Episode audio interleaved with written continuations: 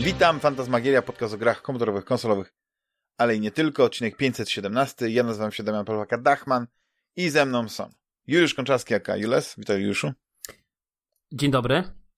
I Rafał Siciński, aka Sik. Witaj, Rafale. Cześć, Damian. Cześć, Jules. Dzień dobry, dobry wieczór, słuchaczki, słuchacze. Panowie, chciałem powiedzieć, że od paru odcinków żeśmy nie powiedzieli o żadnej z gier wydanych przez Anapurnę. Więc trochę mi smutno, bo taki patronat mieliśmy i nic, ale tak mnie tylko naszło. I po prostu odcięli nas od Game Passa, strumienia finansowego, no i Microsoft przestał nam płacić i tyle. No ja muszę sobie przedłużyć Game Passa, wiesz, ale teraz jest podobno bardzo ciekawy sposób, znaczy nie ciekawy sposób, tylko zmotywowany jestem, bo podobno pojawia się remaster, przynajmniej jedna z trzech części GTA, Grand Theft Auto. I podobno chyba San Andreas. No, wszystkie części. Trójka, San Andreas i Vice City. Na Game Passie? Czy, bo ja słyszałem, że tylko jedna na Game Passie. Nie, przepraszam. Aha, bo ty mówisz że na Game Passie. Na Game Passie tak, chyba tylko jedna. Natomiast ja mówię, że na Switchu będą. Aha. Trójka, czy GTA 3 podobno będzie w tym PlayStation Now. Tak się podzielili, tak, że Vice City jest nigdzie, a San Andreas. A nie, ja bym to inaczej zrobił, wiecie. San Andreas, Game Pass, PlayStation Now, GTA 3, a Vice City, najlepsza część, na Switchu. To by było niezłe. Ja nie wiem, ja widziałem tylko ten taki filmik, który pokazuje, jak te różnice wyglądają. No, poprawili trochę tekstury, trochę oświetlenie, ale szczerze mówiąc, to San Andreas to była kozacka gra. Ja przyszedłem, chociaż pamiętam, że ostatnią misję, tak chyba tam z płonącym budynkiem, z tym uciekającym samochodem, to chyba na cheatach przyszedłem, ale chętnie wróciłbym. Tam była kapitalna w ogóle obsada. Tam, poprawcie, jeżeli się mylę, tam chyba James Wood grał jak się nazywa ten popularny aktor z tego, z Pulp Fiction. Samuel Jackson przypadkiem nie... Samuel Jackson, Boże, ale mam dziurę w głowie, ja się po prostu coś starzeję, nie mogłem sobie przypomnieć nazwiska. Tam po prostu była kapitalna obsada. Ten Peniego chyba był, nie? Tak. O ile dobrze kojarzę oficera. Tak, tam było. Był też taki znany aktor, podkładał głos pod tego gościa z polskim nazwiskiem, tego policjanta. Kurczę. Mhm. Ale nie, no to był kapitan, w ogóle fabularny był kapitan. On nawiązywał do tych zamieszek tam w latach 90. tych w Los Angeles. W ogóle no tam było mnóstwo nawiązań. To ja oczywiście teraz tak sobie o tym pomyślałem, bo zupełnie tak przypadkowo spojrzałem na rozpiskę, której nie mam. I tak mi się pojawiło, że jest GTA Trilogy i tak sobie myślałem, że wspomnę o tym. Bo ostatnio dużo takich odcinanych kuponów widzimy dookoła. Film Uncharted, nie wiem, czy was też tak poruszył, jak na przykład Benka. Biedny Beno, po prostu się tak strasznie zdenerwował. Ja też tam pisałem jakieś, ale co się zdenerwowało? No bo jakieś no takie miernoty zatrudnieni. Czy wiesz co, ten Tom Holland jest świetny jako młody Spider-Man, ale no, zobaczymy, jak to wyjdzie w filmie. A Marka Wahlberga lubię, no ale to nie wiem, może jakby było odwrotnie. Ale w ogóle nie pasuje, wiesz, ja nie wiem, może młody to jest kwestia... Młody Holland powinien grać Sully'ego, a Mark Wahlberg Nathana Northa. Znaczy, może to jest kwestia tego, że ja za bardzo tkwię w tym, bańce, wiesz, w swojej bańce pod tytułem Uncharted na PlayStation, gdzie te postacie jakoś wyglądały i po prostu ta różnica między, wiesz, tymi wersjami ekranowymi, tak, a tym, co było w grach jest to, wiesz, to nawet nie to, że duża, no to jest po prostu, to jest zupełnie inna bajka. No. Znaczy, no może dlatego sięgnęli tak, żeby zrobić młodą wersję, tylko że Mark Wahlberg jest nawet niepodobny do Sully'ego. Chyba nawet nie ma wąsa. Ja wiem, ale dla kogoś, kto jakby nawet... Bo ja rozumiem, że to jest niby... Ale czy to jest ważne? Ja rozumiem, że to jest, wiesz, że to jest dla ludzi, którzy powiedzmy nie oglądali serialu, nowe IP, które ma... Tego, nie grali w grę, że to jest jakieś tam nowe IP, które ma wejść, wiesz, tutaj szturmem podbić rynek i stać się Indiana Jonesem. Nie, Indiana Jonesem aż mi to po prostu zaraz pawia puszczę naszych czasów. Natomiast słuchajcie, jakby... te postacie fajnie wyglądały w grze. Przy całej mojej niesympatii dla Uncharted to fajnie wyglądały. I wydaje mi się, że tu można było naprawdę, wiesz, to tak jakby ktoś zrobił Tomb Raidera i po prostu, wiesz, no Angelina Jolie przynajmniej wygląda jak Lara z tego pierwszego Tomb Raidera. No. A widziałeś tam z Vikander tego nowego Tomb Raidera? Nie. No właśnie. Ja widziałem. Nie był taki zły, ale ja wiem. Ale to właśnie nie jest dobry film. To on nie jest taki zły, ale on nie jest też dobry. On jest po prostu bardzo wierny w pewnych elementach grze, natomiast uważam, że Vikander jest pozbawiona charyzmy. To takie snucie się było dla mnie, te aktorki. Znaczy, nad nią ciąży to, że ona nie jest jednak Brytyjką. Moim zdaniem gdzieś tam, no Angelina Jolie też nie była, ale... A jak się nazywa ten... Alicia Vikander. Tomb Raider. Ale nie, ten Tomb Raider. Po prostu, tak? Tomb Raider trailer. Wiecie co, ja się zastanawiam, bo mówicie, że nie ma wąsa, że, ale nie, że nie Vikander, są podobni. Tylko... nie mówię o Uncharted, wróciłem do Uncharted myślami. Vikander całkiem dobrze, że nie ma wąsa. To jest piękna kobieta. Ja wiem. Zgadzam się. Mi się nie podoba. Ale, no bo ona wpasowuje się w tą nową Larę. Czyli niekoniecznie symbol seksu, ale jest atrakcyjna. Tak. Natomiast wracając do Uncharted, czy to jest ważne tak naprawdę? Wiesz, i Wahlberg przede wszystkim, co by o niej nie mówić, to jest dobry aktor. Ma świetny głos, pięknie tańczy. Pięknie tańczy, tak, ale on to jest dobry aktor. On niekoniecznie w każdej roli błyszczy, ale... Moim zdaniem on dźwignął The Happening. To był świetny film, dzięki niemu. Ale właśnie miałem powiedzieć, Szalemana tam raczej wiele nie pokazał, ale na przykład był rewelacyjny w tym. Four Brothers. Czterech braci. Pamiętacie taki film? Też był niezły, tak, był. Tam chyba... Ale dobra, wiesz, w czym był? W Infiltracji. On miał tam drugoplanową rolę i był po prostu genialny. Kradł każdą scenę. To jest kapitalna rola, tak. No ale w ogóle Infiltracja to jest oscarowy film. Więc praktycznie reżyserował go wybitny reżyser. Tak? Ridley Scott, dobrze mówię? Mhm. Nie. To Scorsese. Dobrze mi się mylą, bracia bliźniacy. Ale chodzi o to, że to był kapitalny film, więc jego tam dobrze dopracowali, ale no, film po prostu dźwigał, wiesz, ta historia po prostu dźwigała ten aktor. Mark Wahlberg jest świetnym aktorem. To można powiedzieć, że on całkowicie jakby zamknął ten stary rozdział tego chłopaka z boys bandu. Wiesz, jego bracia mają większy problem z tym, no nie? On nie. On całkowicie odciął się, pokazał, że jest świetnym aktorem, potrafi robić, tylko że właśnie ja nie chcę, żebyśmy oceniali film po zwiastunie. Tam były pewne rzeczy, które mi się nie podobały i one niekoniecznie akurat były związane z Markiem Wahlbergiem. Tylko ten film jakoś taki bardzo growy się wydawał. Tam jest taka scena, jak młody Drake skacze po zaczepionych jakichś chyba skrzyniach, tak? Wiszących z tyłu samolotu. I to wygląda tak, jak po prostu byłoby w grze, nie? Ale niekoniecznie tak realistycznie, tak naturalnie, że ja nie wyobrażam sobie takiej sceny właśnie w Indianie Jonesie. Mimo, że w Indianie Jonesie są sceny paranormalne i inne takie rzeczy, nie? Kryształowe czaszki. No wiesz, ja sobie to wyobrażam, bo w Temple of Doom zjeżdżali na pontonie po górze. A, no może, no. I... Były też sceny z lodówką po prostu w czwartej części. Tak, ale wiesz co, jeszcze wracając do Wahlberga, on zagrał w fantastycznym filmie Boogie Nights, nie wiem czy kojarzycie. To jest twojego, Jules, jednego z swoich ulubionych reżyserów, tak przynajmniej twierdziłeś, Paula Thomasa Andersona. I on tam gra młodego chłopaka, Diglera, który wchodzi w świat porno. I on tam jest rewelacyjny. To jest naprawdę klasa. Grał w takim filmie jeszcze z lat 90. Fear. Nie wiem, czy pamiętacie. To był taki dosyć... Znaczy, to nie był jakiś wielki film, ale to był całkiem niezły thriller o gościu, który sterroryzował... Znaczy, był chłopakiem dziewczyny i ojciec bardzo nie był zadowolony z tego. Peterson chyba grał, ten z CSI grał jego ojca. I on nie był zadowolony z tego związku, a później się okazało, że chłopak całkowicie podporządkował, sterroryzował tę rodzinę.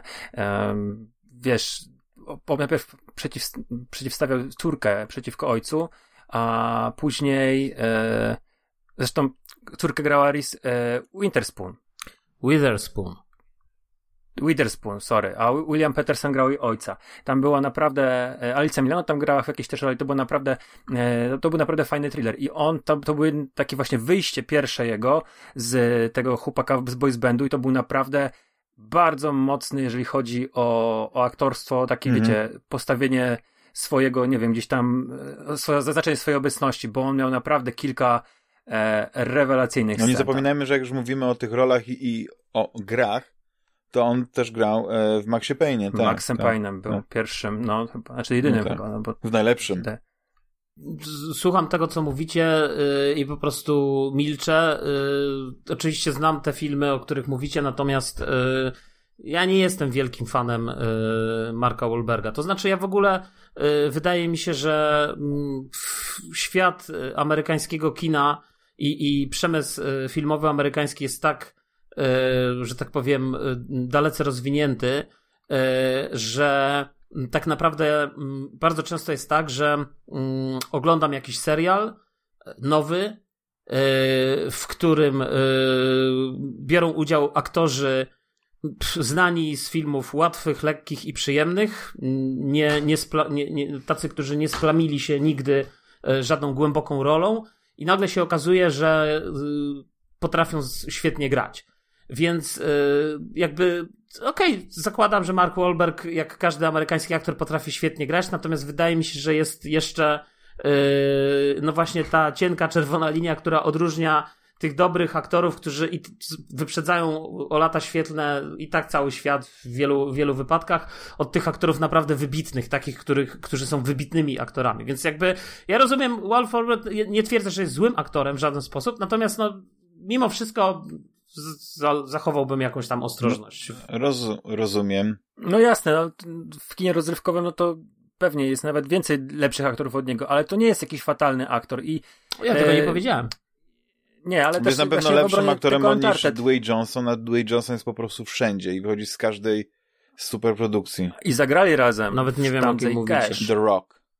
The Rock. Ale nie, wiecie, bo to się robi długa dyskusja, a tak naprawdę to powiem jedno. Ja jestem strasznie łasy na filmy przygodowe i jeśli nawet to jest takie obrazoburcze nazywanie tego filmem nowej przygody w stylu starego, dobrego Indiana Jonesa, to i tak chcę obejrzeć ten film, więc ja go obejrzę. Tylko po prostu jest dla mnie zastanawiające, że wybrali akurat ten okres, nie? Że jakiś taki origin story chyba proponują, tak jakby faktycznie mieli jakąś wizję, że może zrobimy kolejny film, w którym już ten Drake będzie starszy i ten Sully będzie inny. Może Wahlberg wtedy będzie znowu grał, ale inny aktor zagra Drake'a. 10 lat temu, jak były pierwsze pogłoski o tym, bo przecież 10 lat temu wychodziło Uncharted 3. I te były pierwsze pogłoski, że będzie ekranizacja Uncharted, to Wahlberg był brany jako Nathan Drake. Wiecie, tam były wtedy te petycje, żeby Nathan Fillion grał, bo przecież on taki bardzo podobny, tylko że... Nathan Fillion nie jest podobny i już jest troszeczkę taki... Zapuścił się, że się tak wyrażę. Zapuścił się, właśnie, dokładnie. I to też jest tak samo jak Wahlberg, ten okres, gdzie ten film był, powiedzmy, w tym limbo takim w Hollywood utknął i a to reżyserzy się zmieniali, a to producenci, a to wytwórnie zbierali pieniądze, to trwał 10 lat, i już nie ma szans, żeby Wahlberg zagrał Drake'a. On jest w tym samym zresztą wieku, co Nathan Fillion, obaj mają po 50 lat. Ja uważam, że to jest wybór, tak jak ty często, Jules, mówisz, księgowych, czyli kto jest popularny w tym momencie. Jules tak nigdy gościu, nie mówi. Który gra Spidermana. Nie, bo księgowi często ja mówią tak właśnie, że gry są bezpieczne, że są wyborami księgowych i mamy to. I tutaj tak samo było. Był aktor... Ale Jules mówi to częściej, jeden z tego zapamiętałem. No właśnie, bo jak ty to mówisz, to wszyscy mówią, super. A jak ja to mówię, to po prostu, co on pieprzy? Tak, zapłacili mu za to, że mówiłeś. Zapłacili mu za to. Ale nie, ale dobrze, bo Wahlberg był doczepiony do projektu od początku i on został, tylko dostał Saliego. Natomiast wybrali aktora młodego, popularnego, z popularnego, bo z franczyzny Avengers, który ma film za hitem, tak. To taki milionowy. Pytanie, czy to jest to, że chłopak ściąga te pieniądze, czy to ściąga Marka Spider-Man? Znaczy, wiesz co, powiem ci, że on świetnie zagrał tego Spider-Mana, bardzo mi się podoba. Więc ja i też widziałem parę innych takich rzeczy z nim związanych, więc ja nie mam jakichś większych zastrzeżeń do tego, że on odegra tę rolę dobrze, tylko cały czas jestem po prostu ciekawy tego ich wyboru i no trudno, no zobaczymy, nie ma się tutaj już więcej rozwodzić, tylko wiecie co mi chodzi, czy to jest pytanie, bo ostatnio dużo filmów wyszło opartych o franczyzę grową, nie? Jeśli można tak brzydko powiedzieć. Bo, opartych na. No, opartych na grach, no tak, ale wiesz, chodzi mi o to, że przez wiele lat było w sensie tak, że to... oparte o ścianę. Tak, opartych o ścianę. Czy na ścianie wiszących filmów. Ale nie, chodzi o to, że po prostu przez długi okres czasu nie było dobrych filmów o grach, bo to było wszystko robione tak po kosztach. No już nie chcę mówić o Uwe Bollu. Nawet nie po kosztach. Stary, to jest problem, że gry i filmy to one wyglądają podobnie, ale to są dwa różne media, dwa różne teksty kultury i bardzo ciężko przenieść grę na ekran, żeby to był film, żeby było to opowiadało historię i interesującą dla ludzi, którzy znają już grę i interesującą dla ludzi, którzy gry nie znają. Tutaj wiesz, to jest bardzo ciężko znaleźć taką tą taką cienką linię, tą taką bezpieczną, po której jedni i drudzy będą zadowoleni. Ja wiem, bo jest... Ale ja się z tym nie zgodzę, dlatego że jakby umówmy się, gry filmy na podstawie gier nie powstają po to, że i tam argument o tym, że to jest trudno przenieść grę do świata filmu i tak dalej, okej, być może jest słuszny, ale umówmy się, te gry nie powstają po to, te filmy nie powstają po to, te filmy powstają po to, żeby po prostu odciąć skapitalizować kupon, tak. Dokładnie, odciąć kupon od popularności jakiejś gry. To Uncharted sprzedała mnóstwo tych kopii, jest rozpoznawalną serią, ludzie, którzy w to grali, pójdą do kina, a ludzie, którzy nie grali, pójdą do kina, bo jest Mark Wahlberg, bo jest kino nowej przygody, bo jest nowy Indiana Jones, bo jest Tom Holland, bo są strzelaniny, bo jest akcja, bo jest zajebiście i kupię sobie popcorn i zajebiście. No tak, tylko że w tym momencie będziesz musiał te postacie mieć wprowadzone na nowo dla tych ludzi, którzy pójdą po prostu po Uncharted. Ale Origin Story takie lekkie będzie. Dokładnie, to chyba nie jest jakiś taki argument, no, wydaje mi się. Mnie na przykład w ekranizacjach gier nie przeszkadza to, że one po prostu próbują przenieść historię z jednego medium do drugiego, tylko bardziej mi przeszkadza to, że trzeba zawsze tym graczom jakieś mrugnięcia okiem dać, nie? Wiecie o co chodzi. Że jak był Doom też z Dwayne'em Johnsonem, z Karlem Urbanem, no fajna była obsada, pamiętacie? On był bardziej taki nawiązujący do tego Dooma trzeciego. Bartkowiak go robił. Polak to zrobił ten film. Musieli zrobić to puszczenie oka, czyli tą scenę z pierwszej osoby, prawda? Pamiętacie, gdzie tak się strzelają i karabinecie. Ale ona była nieźle zrobiona. Ale ona dla kogoś, tak, kto nie jest graczem, to ona po pierwsze wydawała się z czapy, po drugie nie rozumieli jej, dlaczego coś takiego, nagle zmienia się ta perspektywa, a jeszcze mogli dostać, nie wiem, jakichś takich, wiesz, zawrotów głowy od tego. Nie, to wydaje mi się, że przesadzasz. Nie zgadzam się z tobą. Nie.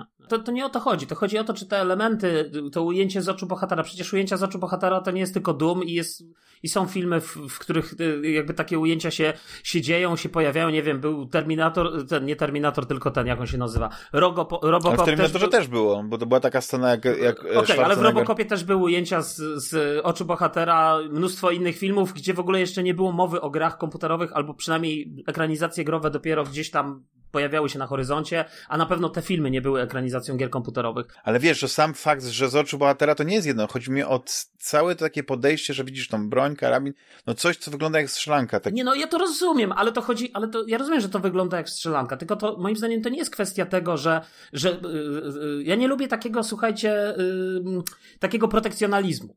Że ktoś, kto nie jest graczem, tego nie zrozumie i tak dalej, bo to nie od tego zależy. To wszystko zależy od tego, jak te różne, bo przecież kino i różne ujęcia w kinie i w filmach, które się pojawiały, one zawsze, mówię w kinie awangardowym, ale nawet nie w takim znaczeniu jakimś nie wiadomo jakim, tak? Tylko po prostu takim kinie, które poszukuje jakichś nowych form wyrazu. One się zawsze gdzieś tam pojawiały i to nie jest kwestia tego, że ktoś tego nie zrozumie, czy ktoś to zrozumie. No jeden nie zrozumie, drugi zrozumie, tak? Jak ktoś jest kinomanem, to zrozumie. To wszystko zależy od tego, po co ta scena została wkomponowana, jaki ona ma wydźwięk i jak ją należy interpretować. Pewnie, 90% ludzi idzie do kina, ogląda film, wow, zajebiste wybuchy, zjadłem popcorn, puściłem bąka, było super, nie? W ogóle się nad tym nie zastanawia. I to nie są potencjalni kinomani, tylko no ludzie, którzy idą do tego kina totalnie po rozrywkę i to jest okej, jakby nie mam przeciwko temu nic. Natomiast chodzi o to, że właśnie jak zaczynasz analizować jakiś film i chcesz o jakimś filmie rozmawiać i chcesz jakby go zinterpretować, no to musisz się zastanowić tak naprawdę nad poszczególnymi, wiesz, czy doborem ujęć, czy sekwencją montażową, czy różnymi elementami, które w tym filmie się jakby pojawiają, dlatego że tylko wtedy jesteś w stanie zinterpretować to, co ten film, jaki jest przekaz tego filmu, co reżyser chce powiedzieć, albo przynajmniej co ty z tego jesteś w stanie wyczytać, bo tam co reżyser chce powiedzieć, to jest osobna, w ogóle nie chcę na to otwierać tej dyskusji. Tak, tak. Więc to są jakby osobne jakby sytuacje, więc wydaje mi się, że to jest kluczowe, wiesz. No rozumiem. No, bodajże tak, Roland Barthes powiedział kiedyś, że sztuka nie zna szumu. Jakby to, że James Bond odbiera taki, a nie inny telefon, że pije martini, tam już nie pamiętam, co on tam pije, ale że pije...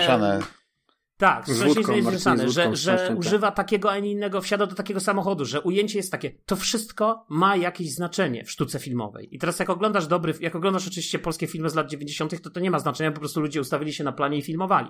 Natomiast jak oglądasz dobre kino i nawet nie mówię wyłącznie o, czy wręcz przeciwnie, mówię o jak najbardziej masowym kinie, takim, wiesz, popularnym, serialach Netflixowych czy nie Netflixowych, w ogóle tych, które wcale nie są skierowane do wybitnych kinomanów, do ludzi, którzy mogą się znać na wszystkim. Ale jak zaczniesz to analizować, jak zaczniesz patrzeć na różne sceny w tych filmach, to nagle zaczynasz się zastanawiać. To jest to, ostatnio rozmawialiśmy o Tedzie Lasso, że tak naprawdę to wszystko gra.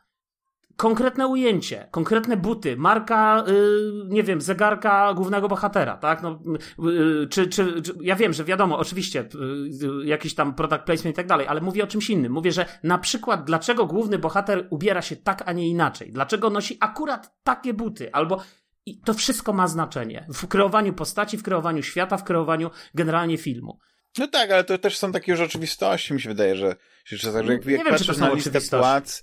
I wiesz, no właśnie to jest oczywistość, znaczy, no faktycznie, jak ktoś po prostu idzie do kina, żeby się rozerwać, to o tym nie myśli i to działa na niego trochę podprogowo, bo zobaczy coś fajnego i później pójdzie i na przykład będzie chciał sobie jakiś taki zegarek. Znaczy, nie, działa podprogowo albo w ogóle nie działa, tak?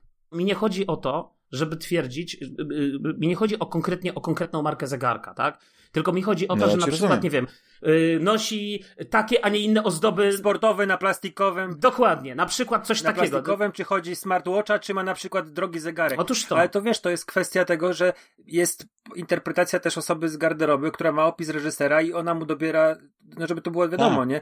Że to tworzy postać. No dobrze, ale film to jest sztuka kilkuosobowa, tak? To nie jest sztuka tylko jednego reżysera. Tak? No właśnie dlatego mówię, że jak widzisz, że są takie listy płac długie i jak się ktoś wczytuje, po obejrzeniu filmu zostaje sobie i na przykład, nie wiem, obejrzy tą Dune, nie? Poświęci te 3 godziny niecałe na ten film, a później jeszcze te 5 minut, 10, 15 na zobaczenie, nawet nie żeby przeczytać każde nazwisko, prawda? Tylko żeby zobaczyć, ale jakie są... to robić? No właśnie, tylko żeby sobie zdać sprawę, jakie szczegóły są podejmane, bo nie chodzi o takie oczywiste, nie, że tam, że kostiumy, tam, prawda, scenografia, choreografia i tak dalej. Chodzi mi o to, że to, o czym ty mówisz, że kim są ci ludzie, no nie, że są ci ludzie odpowiedzialni za właśnie takie drobne szczegóły, za na przykład, że jak ktoś dostaje Oscara za, nie wiem, za kostiumy w filmie, to nie muszą być kostiumy, nie wiem, z XVII, z XVI wieku, jakoś tak fajnie przeniesione, to może być po prostu fantastycznie oddanie epoki, która,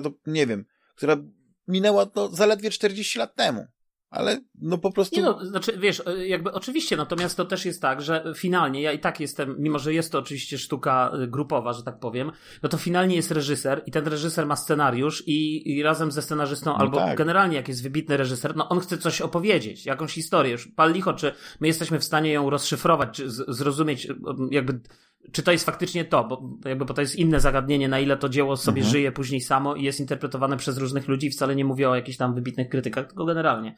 No tak, ale i wiesz, i jakby reżyser finalnie, wiesz o co mi chodzi, to tak. Też działa na takiej zasadzie, że jakby reżyser ma też pewne wyobrażenie, też ma ten sztab ludzi, który się tym zajmuje i który to, że tak powiem, to wszystko robi, tak? To, tak jak mówisz. No tak. Więc... Tylko czasami mi się wydaje, że w niektórych filmach brakuje ludzi, którzy wkładają jeszcze w to serce i na przykład dobrze znają uniwersum. I tak jak na przykład Disney, dając chyba nieodpowiedzialnym ludziom, ja wiem, że to jest ich wizja, ale ta wizja całkowicie burzy pewne podwaliny uniwersum, pewne jakieś zasady świata, w którym się Gwiezdne Wojny wiesz, poruszały.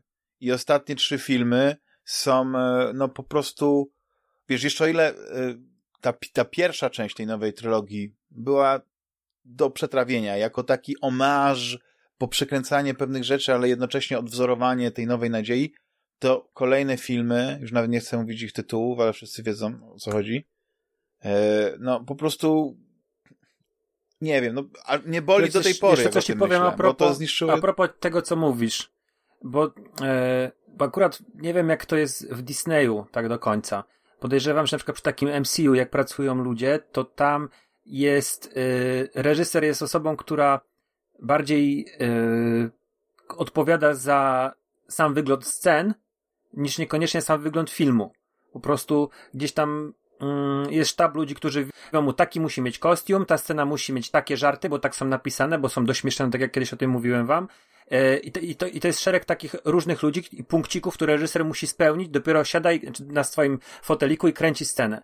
Natomiast, żeby była jasność, jak idzie scenariusz do reżysera, to reżyserzy nie za bardzo lubią, gdzie one są takie super szczegółowe. I na przykład miałeś dwóch scenarzystów, którzy napisali film, w franczyzie, którzy się znali.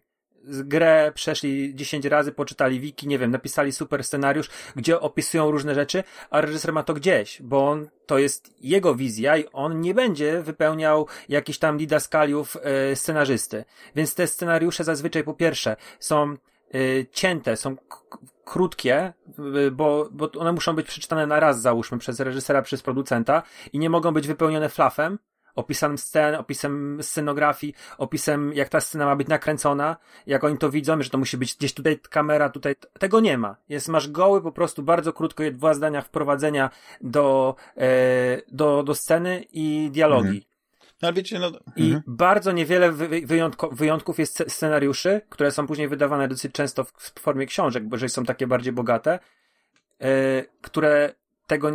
To trochę są inne niż te takie standardowe. Wiesz, scenariusz jest tak naprawdę tylko podstawą filmu i jest bardzo dużo rzeczy, które są budowanych. Scenariusz się w ogóle potrafi wielokrotnie zmienić, bo okazuje się, że reżyser podczas produkcji widzi pewne rzeczy. Czasami aktorzy coś dodają od siebie. Zazwyczaj też nie ma scenarzystów, którzy pisali scenariusz przy produkcji filmu. I zawsze jest jakiś inny scenarzysta wynajęty, który nanosi poprawki w dialogach i w scenach i na bieżąco. No dokładnie i poza tym rola montażysty jak ważna jest, bo reżyser oczywiście razem z montażystą współpracuje, ale dlaczego przyznaje się nagrody montażystom? Nie dlatego, że ładnie poskładali film, bo kiedyś powiedzmy, nie wiem, to była manualna robota, bo trzeba było ręcznie składać taśmy. Nie. Tu chodzi o to, że też rytm jest ważny w filmie. Pewne sceny, które były ciekawe, wyglądały fajnie nagrane, trzeba wyciąć, bo burzą rytm. Ale tych decyzji, posłuchajcie, no, żebyśmy też nie zwariowali, tak? Jakby to nie są decyzje, które podejmuje sam montażysta. To są decyzje, które finalnie zatwierdza reżyser. I teraz to już są indywidualne, konkretne przypadki, albo producent, gdzie tak naprawdę reżyser ewentualnie godzi się na te pomysły, lub nie godzi, lub ma swoją wersję, lub ma swoją wizję i tak dalej, i tak dalej. To raz. Dwa. Mówimy, tak, bo to wszystko pięknie, tutaj ładnie, pięknie opowiadacie, ale come on, panowie, no, rozmawiamy o produkcyjniakach, kurde, balans, no, nie rozmawiamy o kinie autorskim. No tak, ale wyszliśmy od Uncharted, wyszliśmy. Chodzi mi o coś innego, chodzi mi o to, że to są produkcyjniaki, to jest kino, rozumiesz, to tak jak właśnie powiedzieliśmy na początku, decyzja o tym, że powstaje Uncharted, to nie jest decyzja jakiegoś wybitnego Martina Scorsese czy innego wybitnego reżysera, który sobie myśli, wspaniały materiał na film, zrobię arcydzieło. Tylko to jest decyzja włodarzy Sony, tak, bo zdaje się Sony to wszystko, oni też to będą produkować, którzy mówią, mamy franchise, przekujmy to na film i zróbmy przygodowy film, bo dawno w kinie nie było przygotowanego filmu, zrobili symulację, zrobili jakieś tam fokusowe grupy, srupy i tak dalej i stwierdzili, to się może udać, sprzedamy to, na pewno na tym nie stracimy, a zarobimy. Przecież są takie znane przypadki, taki reżyser, ja będę mówił Richard Linklater, pewnie Linklater powinno się go czytać. To jest taki zajebisty reżyser, który zrobił taki fantastyczny cykl 3 filmów, przed wschodem słońca, przed zachodem słońca i przed północą. I Szkołę Roka. Ale jednocześnie Dokładnie, ale jednocześnie zrobił Szkołę Rocka, dlatego że Szkołę Rocka zrobił jako reżyser kontraktowy dla wielkiej wytwórni, już nie pamiętam jakiej, czy Warnera, czy kogoś w Stanach, gdzie on podpisuje kontrakt na ileś lat i w tym czasie ma zrealizować ileś filmów i jakby jego, oczywiście ma pewnie jakiś wpływ na to, co ewentualnie, czego by się podjął, ale zasadniczo jest takim samym wyrobnikiem, jak ten montażysta, czy ci ludzie od kostiumów i tak dalej, którzy po prostu dostaje scenariusz, ma robić, tak? Umiesz robić filmy, wiesz jak zarządzać zespołem na planie, wchodzisz na plan, kręcisz film, robimy produkcyjniak, do widzenia, tak? I być może jest wielu reżyserów, którzy być może są dobrzy, ale właśnie przez to, że w tym funkcjonują w tym systemie, tak działa zresztą system, ten amerykański system produkcyjny, filmowy. Ale jednocześnie oprócz tego facet zebrał sobie kasę i zrobił film, który wyprodukowała mu niezależna wytwórnia, a czasem nawet to jest ta sama wytwórnia, która ma po prostu oddział zajmujący się kinem bardziej niszowym, niezależnym, gdzie on może sobie pozwolić na więcej, gdzie on wtedy faktycznie robi takie filmy, które mu grają w duszy, nie? Tak jak pisze, on zdaje się zrobił jeszcze ten świetny film Boyhood, nie wiem czy widzieliście. Znakomity. Bardzo dobry. Znakomity film, wspaniały. Jedna scena co roku kręcona była, tak, z Ethanem Hawke'em. Tak. To dokładnie. Że on właśnie, że taki realizacyjnie ciekawe przedsięwzięcie, bo to grają ci sami aktorzy, którzy na początku filmu są dziećmi, a ponieważ są dziećmi w wieku tam, nie wiem, 12 czy 11 czy 10 lat, no to zaraz wchodzą w ten okres dojrzewania i praktycznie z dzieci stają się dorosłymi, tak? I my oglądamy tą transformację tych bohaterów jakby, tak jak oni na to... Bardzo ciekawy film. No tak, naprawdę poruszający. Bardzo ambitne nam się tutaj dyskusje wytwarzają. Myślę, że... No tak, ale chodzi o to, że chodzi o to, że to jest właśnie taka jest specyfika tego całego tematu, który się nazywa filmy na podstawie, bo ty mówisz, że tu tam fanów, tylko że tak naprawdę ich nie interesuje to zdanie fanów, tych ludzi, którzy finansują te filmy na podstawie gier, to w ogóle nie interesuje. Ich interesuje tylko dostarczenie Michaela Bay'a w wersji z, nie wiem, większymi popsami, albo większymi pistoletami, albo z widokiem z oczu bohatera. No rozumiem. Czyli rozumiemy, że im niżej zawieszymy poprzeczkę, jeśli chodzi o film Uncharted, tym być może milej się rozczarujemy i jakoś takie coś pozytywnego z tego wyciągniemy. Ja tylko chciałbym powiedzieć, że reżyserem jest Ruben Fleischer, który zrobił Zombieland. I to była, co by nie mówić, to była taka dosyć ciekawa komedia z zombie. Ja nie lubię zombie, tak automatycznie mnie odrzuca, ale widziałem Zombieland i on nawet chyba teraz druga część była, nie? Tak, kulki w łeb. I to był dosyć ciekawy, jeżeli chodzi o... Bo tam był Wood Harrelson. Mark Zuckerberg grał też. To był dosyć ciekawy film... Tak, też to prawda. Ale chodzi mi też, że to był dosyć ciekawy film, jeżeli chodzi o... takie... On miał takie fajne, jakby to, nie wiem... taki gimmick miał, gdzie był też narrator i ten humor był bardzo fajny, bardzo specyficzny. I ja wierzę w Uncharted, że po pierwsze Zombieland miał fajne sceny akcji, miało dobry humor, tam też był młody i stary bohater, tak jak w Uncharted będzie, bo tam też był, powiedzmy, taka relacja młody chłopak, stary chłopak razem podróżują i się zżywają ze sobą, zostają rodziną. Więc wydaje mi się, że ja nie zawieszam aż tak nisko poprzeczki. Ja uważam, że to może być całkiem fajny film. No dobrze, to myślę, że już daliśmy tyle tej argumentów i tutaj jeszcze przytyłeś na koniec jeden za tym reżyserem, Rafale, że być może nie ma się co stresować. Po prostu jak się ten film pojawi, to będzie, to go obejrzymy i wtedy go skomentujemy. Będzie taki wielki powrót do tej dyskusji. Bo ja musiałem już zamknąć ten temat, bo rozmawiam o 36 minut. Dobra, ja tylko jeszcze jedną, dwa dosłownie słowa tylko komentarze, bo to przecież jakby druga strona medalu. To wcale nie znaczy, że te filmy są robione przez jakichś nieudaczników, tak? Bo to są właśnie przykład Linklatera, także to w dalszym ciągu mogą być fajni, świetni reżyserzy, którzy potrafią zrobić dobre kino i po prostu dostali taki, a nie inny materiał. Co więcej, to również znaczy, że z rządzeniem losu może się tak zdarzyć, że na przykład, nie wiem, ten gość od efektów specjalnych, albo człowiek operator, albo ktoś będzie jednocześnie fanem tej gry. Dzisiaj już gry nie są taką rozrywką, tak? To już taka super masowa rozrywka od jakiegoś czasu. I się okaże, że też czuje bluesa i zrobi ciekawe ujęcia. Jakby jedno nie wyklucza drugiego, tak? Tylko punkt wyjścia jest po prostu taki, jaki jest. Nie wyklucza, to chodzi o to. Ja myślę, że można to podsumować tak, że przez to, że to jest oparte na innym na franczyzie, tak? Że to jest część franczyzy. Są pewne oczekiwania i ludzie będą mieli wyobrażenia pewne. Tak samo jak... Oczywiście. Jeszcze odniesie się do tego, co mówiłeś o Uncharted i jak sobie wyobrażasz, jak widziałeś bohaterów i co mamy tutaj, to samo przecież jest z Wiedźminem. Ja to samo powiedziałem o Wiedźminie III, że w grze są tak realistyczne te postacie, że dla mnie idealnie było, jakby udało się po prostu znaleźć takich aktorów, co tak identycznie wyglądają, ale oczywiście no, tego się nie da zrobić. O, a ja jeszcze mam, słuchajcie, ja mam dla was zabawę, a macie jeszcze, żeby jeszcze pociągnąć ten temat w takim razie. Nie musimy o grach rozmawiać w ogóle. Ale zastanawialiście się może, jakich aktorów byście widzieli w tej roli, w tych rolach? Tych dwóch konkretnie? Czyli Drake'a i tego Sully'ego? Nie. Może, wiesz, myślałem o tym, nie? Czy żeby Sully był trochę starszy i miał wąsa, tak sobie szukałem kogoś, ale szczerze... Od tego są specjaliści od castingu, oni by znaleźli. Przestałem się w takie... Nie wiem, ale... Nie umiem powiedzieć. A ty, Damian, nie? Też nic? Może powiem ci tak, że takim plastycznym aktorem, chociaż nie do końca wiem, czy się nadaje, ale on już doświadczenie, jeśli chodzi o filmy oparte na grach ma, to Jake Gyllenhaal jako... O tym samym pomyślałem, jako Drake! Tak. A jako Sully Brad Pitt. Ale nie, Jake Gyllenhaal jest kapitanem, o którym ja teraz widziałem ostatnio z nim Winnie.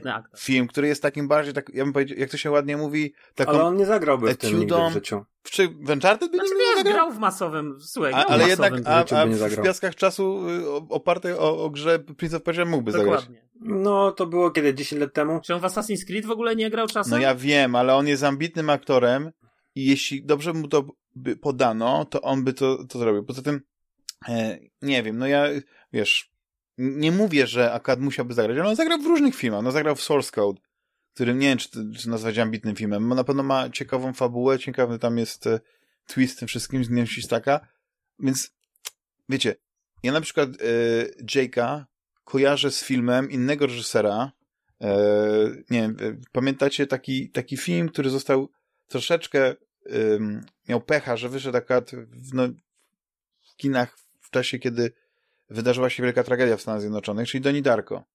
I dopiero on z czasem, jakby pocztą pantoflową, trochę na torrentach, trochę przez, nie wiem, jakąś dystrybucję DVD, on obrósł kultem.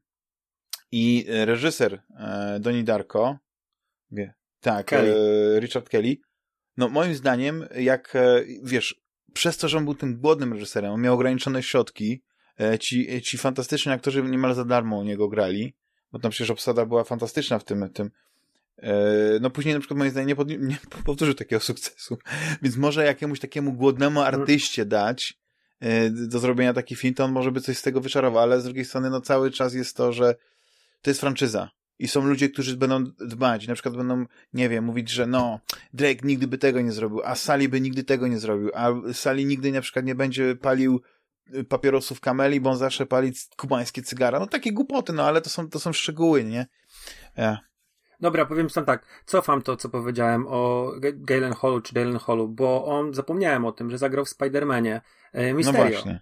I z Hollandem się spotkał na planie, także sorry, po prostu gdzieś mi ten film wypadł z głowy, po prostu mam, wiecie, jego ostatnie filmy, nawet te takie mniejsze, jak Winnie, które są na Netflixie, Velvet Buzzsaw, Bracia Sisters, także gdzieś miałem w głowie po prostu, że on zupełnie inne kino wybiera, nie? A od bardzo dawna, bo przecież Zwierzęta Nocy, Do utraty sił, to są Wolny strzelec, Nightcrawler, to są wszystko filmy, gdzie zupełnie, mimo że nawet jeżeli są rozrywkowe, to jednak czy Wróg i ale to jest jeden z tych aktorów, którego nie da się zaszufladkować.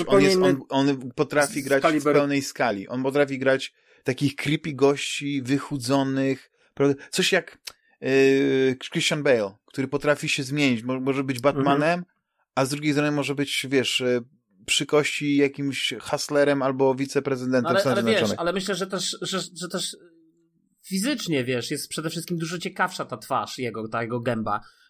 I wydaje mi się, że właśnie on jako Drake... Jest w dobrym wieku, on chyba tak, jest w dobrym wieku, w tym roku. Tak, no on jest nasz rocznik. A druga sprawa to jest, słuchajcie, tak jak mówię, no tylko, że to pewnie... Ja mógłbym zagrać Drake'a. Nie mieliby budżetu, nie? No to jest oczywiście Brad Pitt jako Sully z wąsikiem, nie?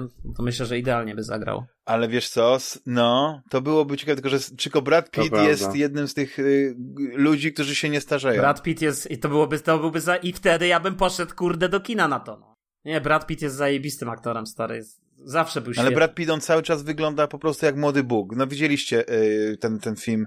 Jak on się nazywał? Ten Hollywood? Once Upon a Time in Hollywood? Razu w Hollywood. Tak. No przecież on tam... On wygląda na 20 lat młodszego. Tam jedynie te takie boczki, że tam trochę ma siwych włosów z boku. Ale on po prostu wygląda... Wiesz, no faceci się starzeją trochę... Ale on by pasował, wiecie. No, pamiętacie ten film Maszyna Wojenna? Czy Machina Wojenna była? No, to było ja się znam na kinie. I on ma tam siwe włosy, taką właśnie ma zaczesaną fryzurę, tylko nie ma wąsa. Jest gładko go wygolony, no bo... ale kurde, rzeczywiście. Panowie, mamy to. Jeszcze musimy wygrać Elenę. Kto miałby zagrać Elenę? Żonę Drake'a. Elena. Poczekaj. Ja muszę zobaczyć, jak ona wygląda. Bo to blondynka. Gra w tym części. A jeśli chodzi o Chloe, no to nie wiem, kto... No to trzeba by się dłużej zastanowić, bo ja to po prostu mi od razu stanęli przed oczami Gyllenhaal i właśnie jako Drake i już wtedy chciałem napisać w komentarzu, ale potem pomyślałem, to będzie fajny twist, jak o tym opowiemy na podcaście, więc zdecydowanie. No to mamy to, no to myślę, że my byśmy lepszy film nakręcili w takim razie. Wycofuję to, co powiedziałem, nie dajemy szansy. Uncharted, to będzie poza tym szmira. Wiesz, jeszcze a propos tych aktorów i tych różnych sytuacji, no to nawet taki Assassin's Creed, nie? To w Assassin's Creedzie Jeremy Irons, ten Michael Fassbender. Fassbender to jest właśnie taki aktor trochę pokroju, powiedziałbym, Gyllenhaala, no. Może tak, bo Fassbender jest taki, wiesz co, mi troszeczkę, chociaż uwielbiałem Fassbendera wcześniej, to trochę popsuło mi Fassbendera właśnie parę ostatnich filmów, a tak naprawdę Obcy Przymierze. Ta rola tego Davida, który uczy drugiego Davida grać na flecie, to jest właśnie kwestia takich scen. Tak sobie mówisz, co ona ma reprezentować, ta scena. Ja rozumiem, że gdyby ta scena była w Matrixie, to teraz można by to inaczej interpretować, ale to jest no nie wiem, nie rozumiem. I strasznie mi trochę popsuło odbiór. No ale Fassbender też jest świetnym aktorem, tylko że on miał już swoją szansę, on zagrał w Assassin's Creedzie. Nie, ja nie jestem jakimś wielkim fanem Fassbendera. Zdecydowanie bardziej lubię... Zataczamy koło, bo mnie... Fassbender jest mężem Alicia Vikander, czyli odtwórczyni Lara Croft. Ale mówię, no może ich nie było stać na takich aktorów, tak? Chociaż z drugiej strony, jak mówicie, ten Holland, Spider-Man, Mark Wahlberg, powiedzmy, no już od lat uznana firma, ale wydaje mi się, że to jednak nie są gwiazdy tego kalibru, co Gyllenhaal, czy jednak, czy Brad Pitt, tak? No Brad Pitt to jest jakaś taka czołówka, powiedzmy, dzisiaj. Na przykład z peruczką i z wąsikami Bruce Willis jako Sully. Chyba za stary już jest.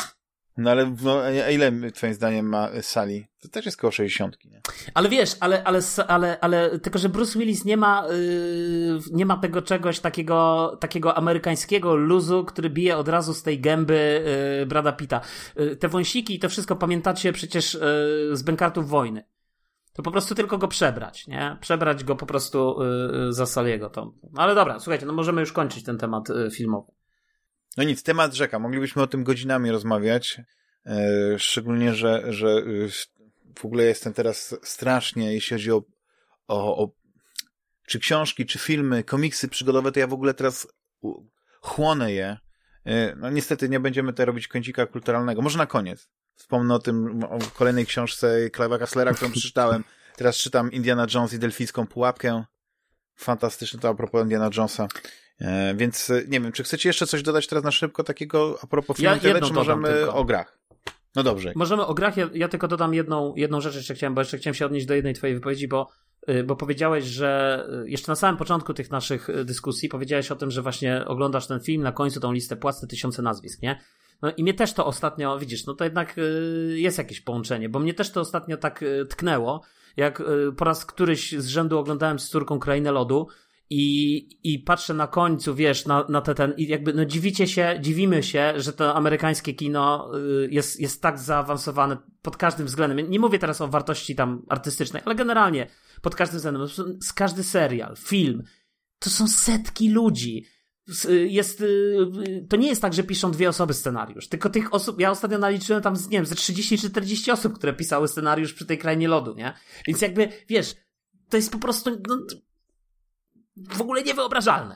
No ja to słyszałem, tylko nie wiem, czy właśnie na jakim podcaście, kto to mówił, ale a propos z tych wielkich produkcji to jest tak, że nie tylko jest ten główny scenariusz, ale później jeszcze zapraszani są dodatkowi jakieś komicy, którzy wymyślają jakieś... Ja ci to mówię. Tak, ty mówisz, Fale. No to jest po prostu wielka machina i ona się sprawdza, bo wprowadza to rzemiosło, bo jest, wiesz, no... To jest właśnie rzemiosło, tak, dokładnie. Tak. Ale z drugiej strony później masz na przykład rzemiosło, ale nie masz treści, nie? Mandalorian na przykład. No pięknie to wygląda, ale też taka trochę, wiesz, kupa. No ja wiem, że są obrońcy Mandaloriana, znaczy, wiesz, takie, ale... Słuchaj, wydaje mi się, że seriale w ogóle i ta to jest jeszcze inna historia, bo wydaje mi się, że w ogóle od pewnego czasu te seriale stały się też takim nie kagańcem, ale takim łańcuchem, który macie przywiązać do tej czy innej stacji i zapewniać im inne, to jest jeszcze inna w ogóle bajka. Natomiast jak patrzysz, wiesz, nawet patrzysz na takie filmy Disneya typu właśnie, nie wiem, ta Kraina Lodu, czy te bajki dla dzieci, jakieś Shreki i tak dalej, no ja nie, przyznaję szczerze, że ja nie widziałem od, nie wiem, 20 lat słabej bajki Disneya, Na zasadzie tak, wiesz, to się zawsze broni. W ten czy inny sposób. Nie wiem, może jest trochę lepszy, trochę gorszy, ale chodzi mi o to, że zawsze jest to z Pixarem, zawsze się to przyjemnie Disney, ogląda, tak. Chyba tak. Jakby, a wiedzieliście, że Shrek jest ekranizacją książki? Nie. Jakiegoś pamiętnika chyba, nie? Nie. Ale wiecie co, pamiętnika... Dobra. Chciałem powiedzieć... Przejdźmy do tych gier. Ale śmiać mi się chciało, bo ostatnio w ogóle a propos tego production value, nie? My tutaj mówimy o production value, wiesz, wielkich hollywoodzkich filmów, nie? Setki, miliony kosztów, tysiące ludzi na planie, za planem, obok planu, gdziekolwiek, nie? Ale masz tego Instagrama, gdzie, bo ostatnio zacząłem się tak udzielać, nie? I też zacząłem oglądać rolki, te 15-sekundowe filmiki, też wiesz, ale nie rozumiem tego sensu, że tam masz, nie wiem, 10 czy 15 sekund filmiku, na którym przez 10 sekund ktoś pokazuje, jak tańczy, że później przez te 5 sekund tańczy i później, wiesz, koniec, nie? Ale w ogóle nie wiem z jakiej przyczyny, to może właśnie ktoś mi wyjaśni, algorytm podrzucił mi takie udawane scenki przypadkowe z Koreankami. Tak, wydaje mi się, że to są Koreanki. I to jest w ogóle bardzo ciekawe, bo to nie są jakieś przypadkowe zdjęcia, że ktoś tam kogoś filmował, jak ktoś idzie, tylko normalnie masz w zwolnionym tempie, gdzieś dziewczyna idzie, ma chyba za 2 metry wzrostu, z tego 3/4 albo 3/5 długości, wiesz, to są nogi, wiesz, korpus niby jest malutki, ale też to jest jakieś 2/3 wagi ciała, bo to musielibyście zobaczyć. I tam są takie sceny, że niby gdzieś tam idzie, ktoś tam ją przypadkowo zaczepia, nagle w zwolnionym tempie, albo gdzieś próbuje się przecisnąć przez, nie wiem, jakieś jest przejście, no nie? To przejście jest szerokie na 2 metry, ona musi iść bokiem, żeby, prawda, pokazać to. Ale najbardziej właśnie mnie to zafascynowało, że to takie te małe produkcje, nie? Że ktoś to chce oglądać, bo to się musi sprawiać, że ktoś na tym zarabia, na tych produkcjach, nie? I to też jakiś jest grono ludzi, może nie taki sztab, który na tym siedzą, nie? I mamy niesamowitą przeciwwagę. Mamy 2-3-godzinne produkcje dopieszczone pod każdym względem i mamy takie małe produkcje, właśnie te 15-sekundowe.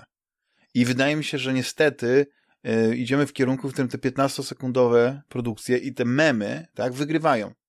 Bo ludzie wolą na przykład przez pół godziny oglądać setkę memów, tak, czy takich 15-sekundowych filmików, niż żeby poświęcić i dobry serial obejrzeć, czy dobry film, odcinek, nie wiem, czegokolwiek. To jest w ogóle dla mnie fascynujące, jak się zmienia, wiecie, podejście. Nie wiem, czy to jest związane z tym, że postępuje ta idiokracja, czy po prostu coraz trudniej jest skupić tą uwagę widzom na jakiejś dłuższej formie. No nie wiem, to jest dla mnie fascynujące. No, ale nie... Znaczy, wiesz, ja myślę, że to jest z jednej strony idiokracja, a z drugiej strony myślę, że to jest też kwestia, żeby usiąść i obejrzeć serial, to też trzeba ten czas, czy jakiś, nie wiem, ten godzinny odcinek z, powiedzmy, serialu, czy jakiś dobry film, 2 godziny, no to musisz ten czas jakoś tam wygospodarować, tak? No wiesz, dla tych ludzi, co tak nie mieli tego czasu, a chcieli oglądać serial, to zrobili to Quibi, padło na ryj, że się tak wyrażę, i nie wiem, co z tego zostało, ale o tym żeśmy już kiedyś rozmawiali.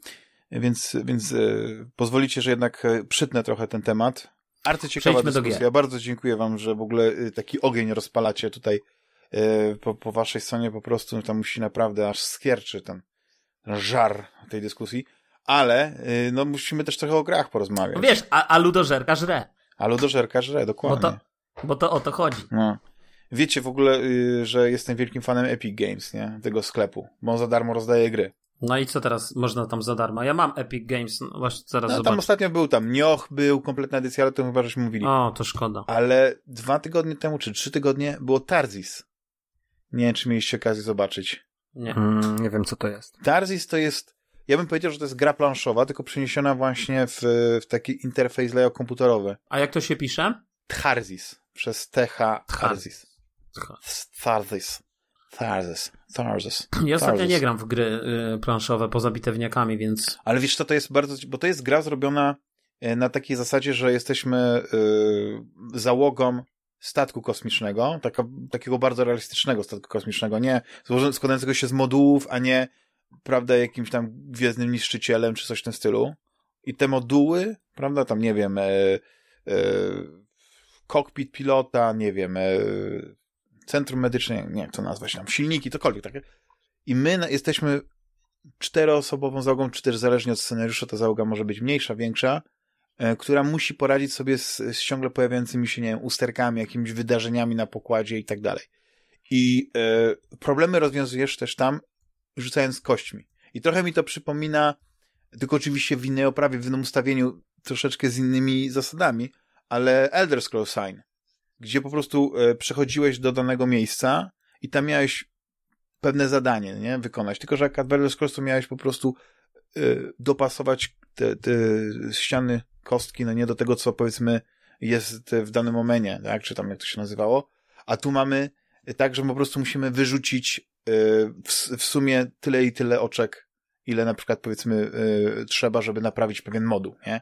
Jednocześnie są dodawane takie twisty, że jak się wyrzucisz, nie wiem, 1, to, czy tam jakikolwiek inną liczbę na kostce, to na przykład, nie wiem, twój załogant dostaje obrażenie, albo coś innego się dzieje, jakieś, nie wiem, kostkę pochłania próżnia.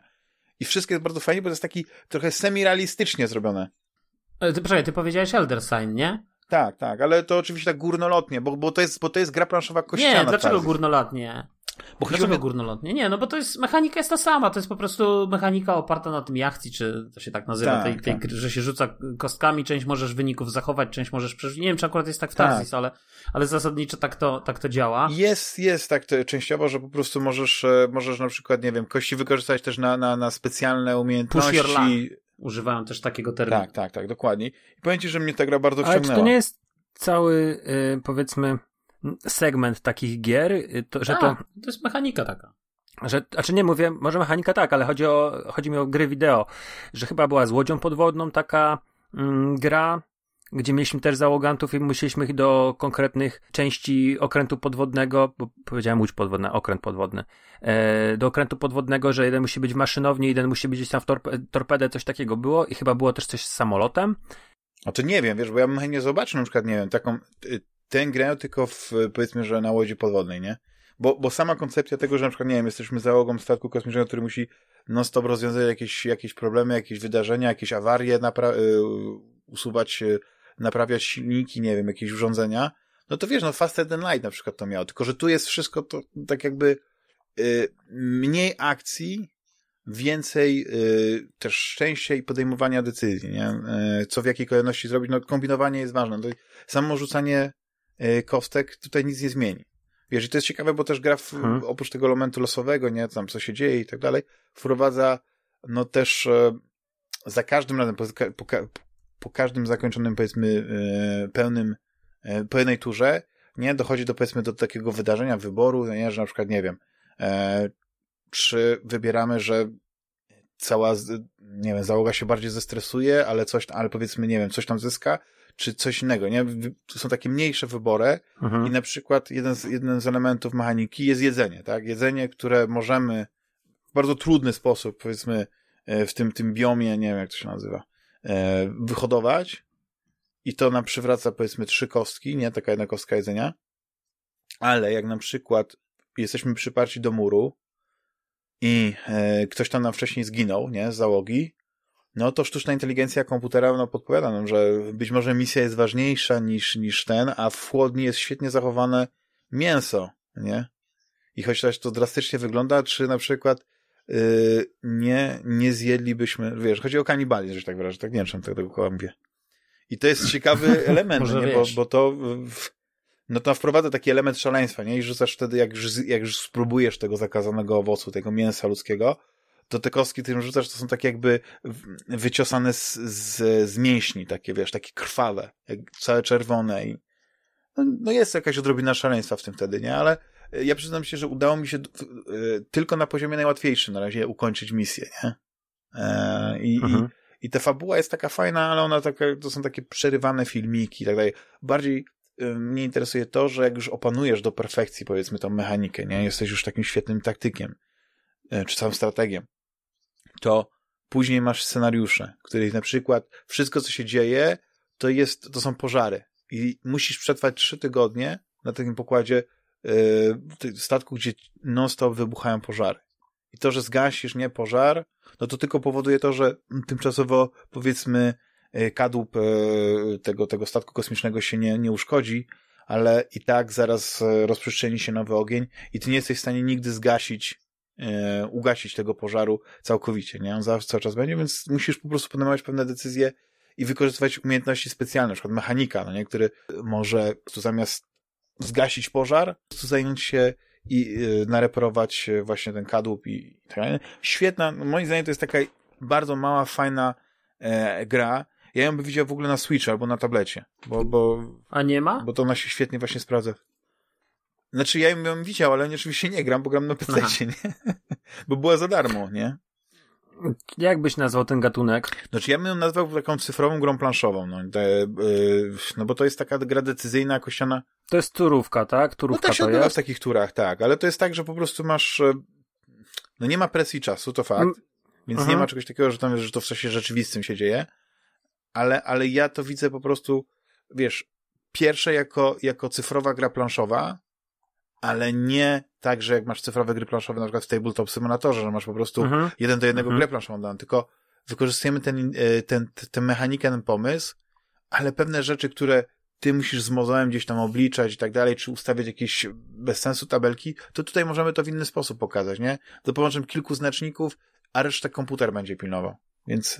No i to jest takie, to jest trochę survivalowa pewnie, nie? No przede wszystkim, no nie? Bo chodzi o to, że musisz przetrwać. No. Twoja załoga i twój statek musi przetrwać. Oczywiście nie cała, nie? Może wystarczyć, że tylko jedna osoba, nie? Bo tam jest tak, że ostatni dzień misji, przynajmniej tej pierwszej, to jest tak, że okej, udało ci się przetrwać, twoja załoga przeżyła, jesteś na włosku, no nie? Powiedzmy, że ten statek może eksplodować, ale to nieważne nawet, żebyś nie eksplodował. W ostatnim dniu musi być ktoś w kokpicie, no nie? Żeby, nie wiem, pokierować. No to jest kapitalna mała gra. Ona może się znudzić, nie? Bo ona nie jest tak rozbudowana, jak się wydaje, pod względem... No bo ten statek jest ograniczony, tak modułów, nie wiem, jest 1, 2, 3, 4, 5, 6, 7. Tak mi się wydaje, że jest 7 modułów, nie? I w tych wydarzeń losowych, no nie, może być kilka, ale one się dzieją tylko w tych miejscach, nie? No nie widziałem na przykład, żeby był, tylko tego nie wiem, inny statek kosmiczny, bardziej większy. Załoga oczywiście może zmienić, tam później na pewnym etapie może odblokować, ale na początku masz mechanika, pilota, kapitana i chyba sanitariusza, nie? No. Ale jak dla mnie właśnie, ze względu na to, że to była taka gra, na którą już tak się czaiłem od dłuższego czasu i ten moment, kiedy się ona pojawiała za darmo na Epiku, to był taki moment, raz, że mi przypomniało o niej, a dwa, że no oczywiście no to była cena nie do przebicia. To jest... No i tyle. No tak chciałem powiedzieć, że jak ktoś po prostu lubi... chciałby spróbować takiej gry planszowej na ekranie komputera, tak jak na przykład ta Terraformacja Marsa, o której jakiś czas temu mówiłem, to polecam, nie? Bo na przykład inna gra, którą myślałem, że będzie grą planszową i trochę się tak... Znaczy jeszcze się nie rozczarowałem, bo dopiero zacząłem w nią grać. To nie wiem, czy widzieliście Arkham Horror. Mother's Embrace chyba tak się nazywa. Ale to też jest chyba turówka, tylko że no to właśnie jest... tak i turówka i nie, bo widać, że tam są elementy gry planszowej, ale chodzisz w niej jak wiesz, za pomocą wsadu, nie? Chociaż jest z trzeciej osoby z góry, widzisz, tylko no, ten świat nie jest tak, że możesz go obracać, nie? Jakoś tak bardzo mnie mrawo się gra. I moim zdaniem ona jest jakimś takim, w rozkroku stoi między grą właśnie taką przygodową, a trochę niezręcznościową, ale po prostu to sterowanie mi w ogóle nie odpowiadało. Uważam, że w ogóle sterowanie powinno być jako point and click, bo jeszcze nie stwierdziłem, że na przykład tam będą jakieś elementy rzęszosiowe i faktycznie to chodzenie na wsadzie będzie miało znaczenie, bo muszę uciekać jak w, nie wiem, w Resident Evil albo w Alone in the Dark, nie, tych pierwszych. I ja dopiero zacząłem grać, ale są elementy, oczywiście Arkham Horror, jest jaźń, jest żywotność, nie wiem jak to się nazywa, sanity, health, są postacie, które też się kojarzą. Ale to jest, z tego co widzę, to jest coś takiego jak jak Posiadłość Szaleństwa, rozumiem. Bo tam chodzisz praktycznie tak, tylko... po zamkniętej lokacji, tak? Ewentualnie po jakimś mieście, ale jakby... No nie, no to co widziałem, to bardziej przypomina Posiadłość Szaleństwa. Tam wybierasz po prostu postać, która przyjeżdża do znajomej osoby, tej znajomej osoby nie ma, znaczy nie otwiera ci drzwi, tak? Ale wiesz, że coś się wydarzyło. I możesz 2 akcje pewnie wykonać w swojej turze. Tylko no właśnie to jest tak zrobione, że nie ma tego, znaczy jest tam jakiś odmierzacz czasu, bo zauważyłem, że jest ten zegar Omena chyba, nie? Gdzieś tam w tle. Ale jeszcze się tak nie zagłębiłem. Jestem na takim etapie, że zacząłem buszować po tej posiadłości, szukać tej osoby. Ale grałeś w Posiadłość Szaleństwa w ogóle? Kiedykolwiek? Tą planszową trochę liznąłem, że się tak wyrażę, ale nie... Bo są 2 edycje, pamiętaj, nie? Jest tam... No bardziej tą cyfrową widziałem, a powiem ci, że w jaki sposób liznąłem. Ściągnąłem sobie kiedyś aplikację, żeby zobaczyć, właśnie posłuchać, jak to wygląda. Nie no, bo to jest gra planszowa... Jakby pierwsza edycja Posiadłości Szaleństwa polegała na tym, że jeden z graczy musiał się wcielić w tego mistrza podziemi, w cudzysłowie, tam to się jakoś tam nazywało Story Keepera czy tam whatever. I wiesz, i jakby przygotowanie gry wyglądało w ten sposób, że on wybierał, te scenariusze miały tam różne rozgałęzienia, on kładł różne karty, wiesz, rozkładał plansze, rozkładał kafelki, wybierał warianty scenariusza, żeby tak naprawdę jak grasz drugi raz, to w sumie może być coś innego. Rozkładał te wszystkie elementy i potem jakby grał trochę przeciwko graczom. Z jednej takim był skrzyżowanie mistrza gry, ale takiego zaangażowanego w rozgrywkę, bo jego zadaniem było generalnie graczy uśmiercić, tak? I on też miał swój cel wygranej. Natomiast tylko jakby problem z tą grą polegał na tym, że literalnie przygotowanie do gry trwało około 40 minut. Jak ja grałem ze znajomymi, to żeśmy i ja na przykład byłem tym mistrzem, no to najpierw przez 40-50 minut rozkładałem to wszystko, jeszcze żeby się nie pomylić. Oni sobie w tym czasie gadali, wiesz, tutaj każdy robił co chciał, a potem graliśmy przez 3 godziny i owszem, było super, jakby ja jestem fanem zarówno tej starej edycji, jak i tej nowej. Natomiast nowa edycja została już tak zrobiona, że ona jest zrobiona z tą aplikacją i jakby na początku tak naprawdę nie rozkładasz całej planszy, tylko rozkładasz pojedyncze kafelki, aplikacja ci i później w miarę jak odkrywasz coraz więcej rzeczy, to kładziesz oczywiście na tej planszy żetony, ale co te żetony oznaczają, odczytujesz w aplikacji. Ja nie jestem przeciwnikiem gier z tymi aplikacjami, bo to też jest teraz, wiesz, w tym świecie planszówkowym jest taka wielka wojna teraz, nie, że która się, znaczy wojna, może nie wielka wojna, ale jest jakaś tam taki spór, który się toczy, że niektórzy na przykład skreślają jakieś gry, no bo to jest tam app assisted, w związku z tym jakby oni w ogóle nie chcą w to grać, chcą mieć zamkniętą tak. Całość, nie? Nowy Descent, już tak naprawdę ta 3. edycja, chociaż on się chyba nie nazywa 3. edycja, tylko się tam jakoś inaczej nazywa. Znowu wymaga aplikacji, poprzedni nie wymagał, tylko właśnie miał podobną mechanikę do Posiadłości Szaleństwa tej pierwszej edycji, aczkolwiek miał ten tryb solo, powiedzmy, tak. Znaczy z aplikacją, tak. Znaczy wiesz, no bo chodzi mi o to, że jak znaczy wiesz, no jest jednak nadal jest ten urok grania z przyjaciółmi, nadal jest ta plansza, więc jakby to jest taka dodatkowa atmosfera, która płynie z tej aplikacji. Ja uważam, że optymalnym rozwiązaniem i to jest, niektóre gry to robią, jest tak, że masz aplikację i oczywiście ale gra przewiduje na przykład, znaczy utwórcy przewidzieli, że co by było, gdybyś tej aplikacji nie miał, to wtedy powiedzmy masz jakiś, nie wiem, jakiś podręcznik zasad, wiesz, jakieś paragrafy, które odczytujesz i tak dalej. Ale tu nie ma moim zdaniem łatwych rozwiązań, wiesz, to się tak, tu jakby nie ma albo, tak, bo też ta aplikacja jest między innymi po to, żeby trochę ograniczyć koszty produkcyjne z jednej strony, tak, wiesz, ale też żeby na przykład była taka gra Pierwsi Marsjanie Trzewiczka, czyli jakby wersja Robinsona Crusoe tylko na Marsie, ale tak naprawdę gra się trochę sprowadzała do tego, co ta gra, o której opowiadałeś przed chwilą z tym statkiem kosmicznym, bo na tej stacji się po prostu wszystko psuło, ale ja ją lubię z jakiegoś powodu, podoba mi się nawet lubię ją bardziej niż Robinsona tak naprawdę. Natomiast chodzi o to, że dzięki tej aplikacji nie musiałeś mieć deku z 500 kartami, tylko po prostu to wszystko było w aplikacji i odczytywanie tego, tasowanie, dokładnie, wiesz, przygotowanie tak. I tak było sporo trudne, ale dzięki temu, że była ta aplikacja, ono było jeszcze łatwiejsze, tak? Niż mogło być jeszcze gorsze, tak? No. No taka minimalne wykorzystanie aplikacji jest na przykład w tej Dune Imperium, tej grze planszowej, bo w Dune Imperium jak grasz solo albo tylko jest dwóch graczy, tak? To ten trzeci jest... No ale to jest taki eurosuchar trochę, nie? Work placement i deck builder w jednym. Nie, to są takie mechaniki, ale ja wiem, ale mi bardziej chodzi o to, czy to jest gra taka jak... Ona nie ma dużo flafu, to fakt. No więc właśnie o to mi chodzi, to jest po prostu... Tam jest dużo grafik z filmu w ogóle, tylko że rysowanych, ale opartych na ten nowy film. No to jest po prostu, wydaje mi się, że to jest bardziej taka eurogra, czyli taka gdzie liczy się właśnie jakaś tam kalkulacja, przewidywanie, jakiś ograniczony czynnik losowy i tak dalej, nie? Ale nie grałem, więc też nie chcę się wypowiadać. Tak, ale są świetne zwroty akcji i powiem ci, że w paru miejscach potrafi zaskoczyć.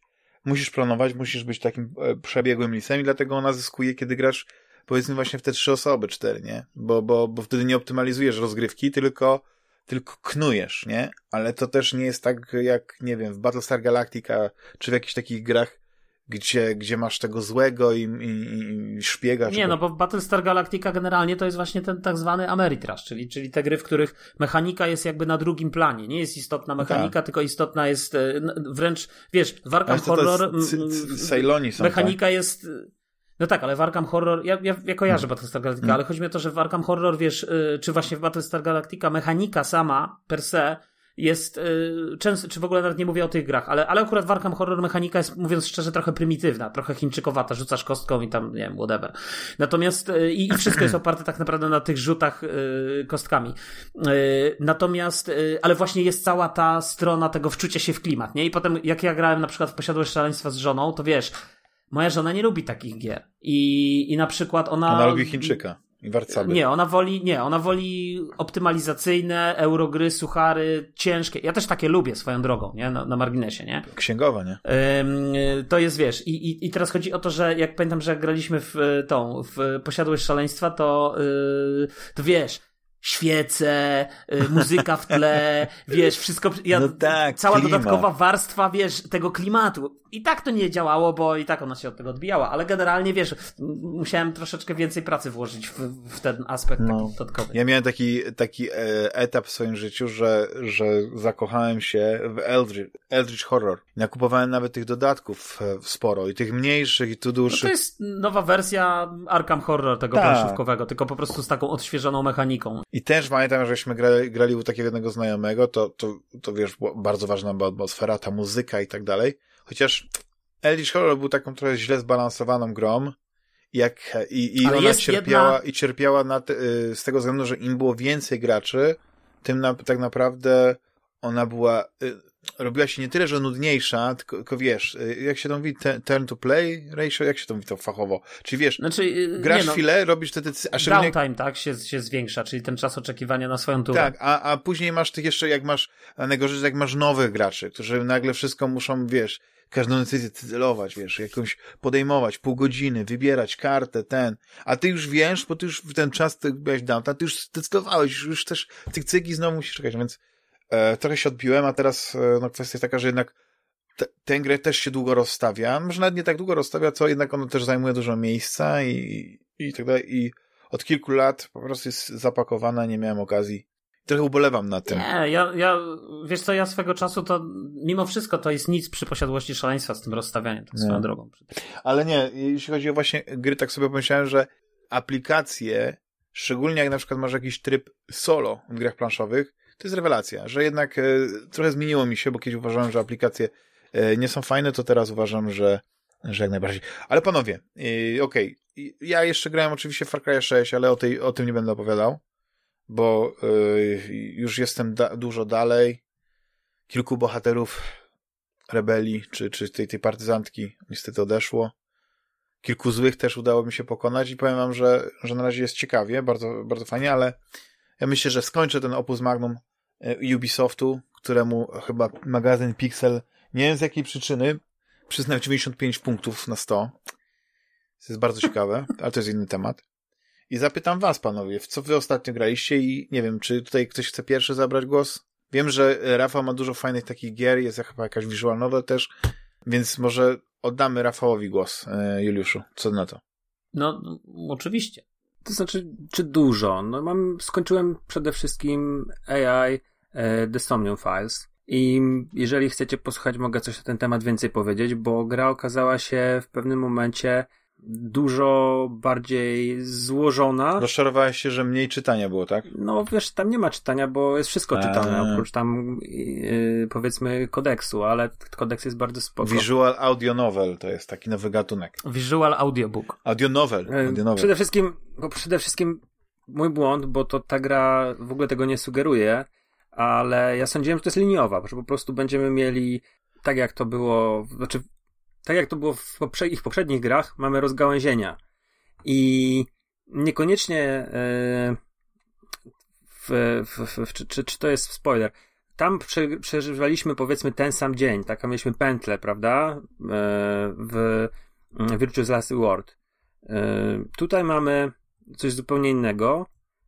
Mamy takie rozgałęzienie, na przykład możemy przy pierwszym śledztwie w śnie, bo przypomnę o tym, że gra jest, wcielam się w postać Datę, detektywa, który jest w takiej jednostce policji, gdzie mają urządzenie, dzięki któremu wchodzą w sny ofiar, podejrzanych, przestępców i rozwiązują zagadki. Łącząc tam, interpretując sny, widząc jakieś fragmenty, potrafią powiedzieć mniej więcej, co się dzieje. Technologia jest tajna. I rozwiązując sobie już pierwszą zagadkę w śnie, możemy ją przejść na dwa sposoby.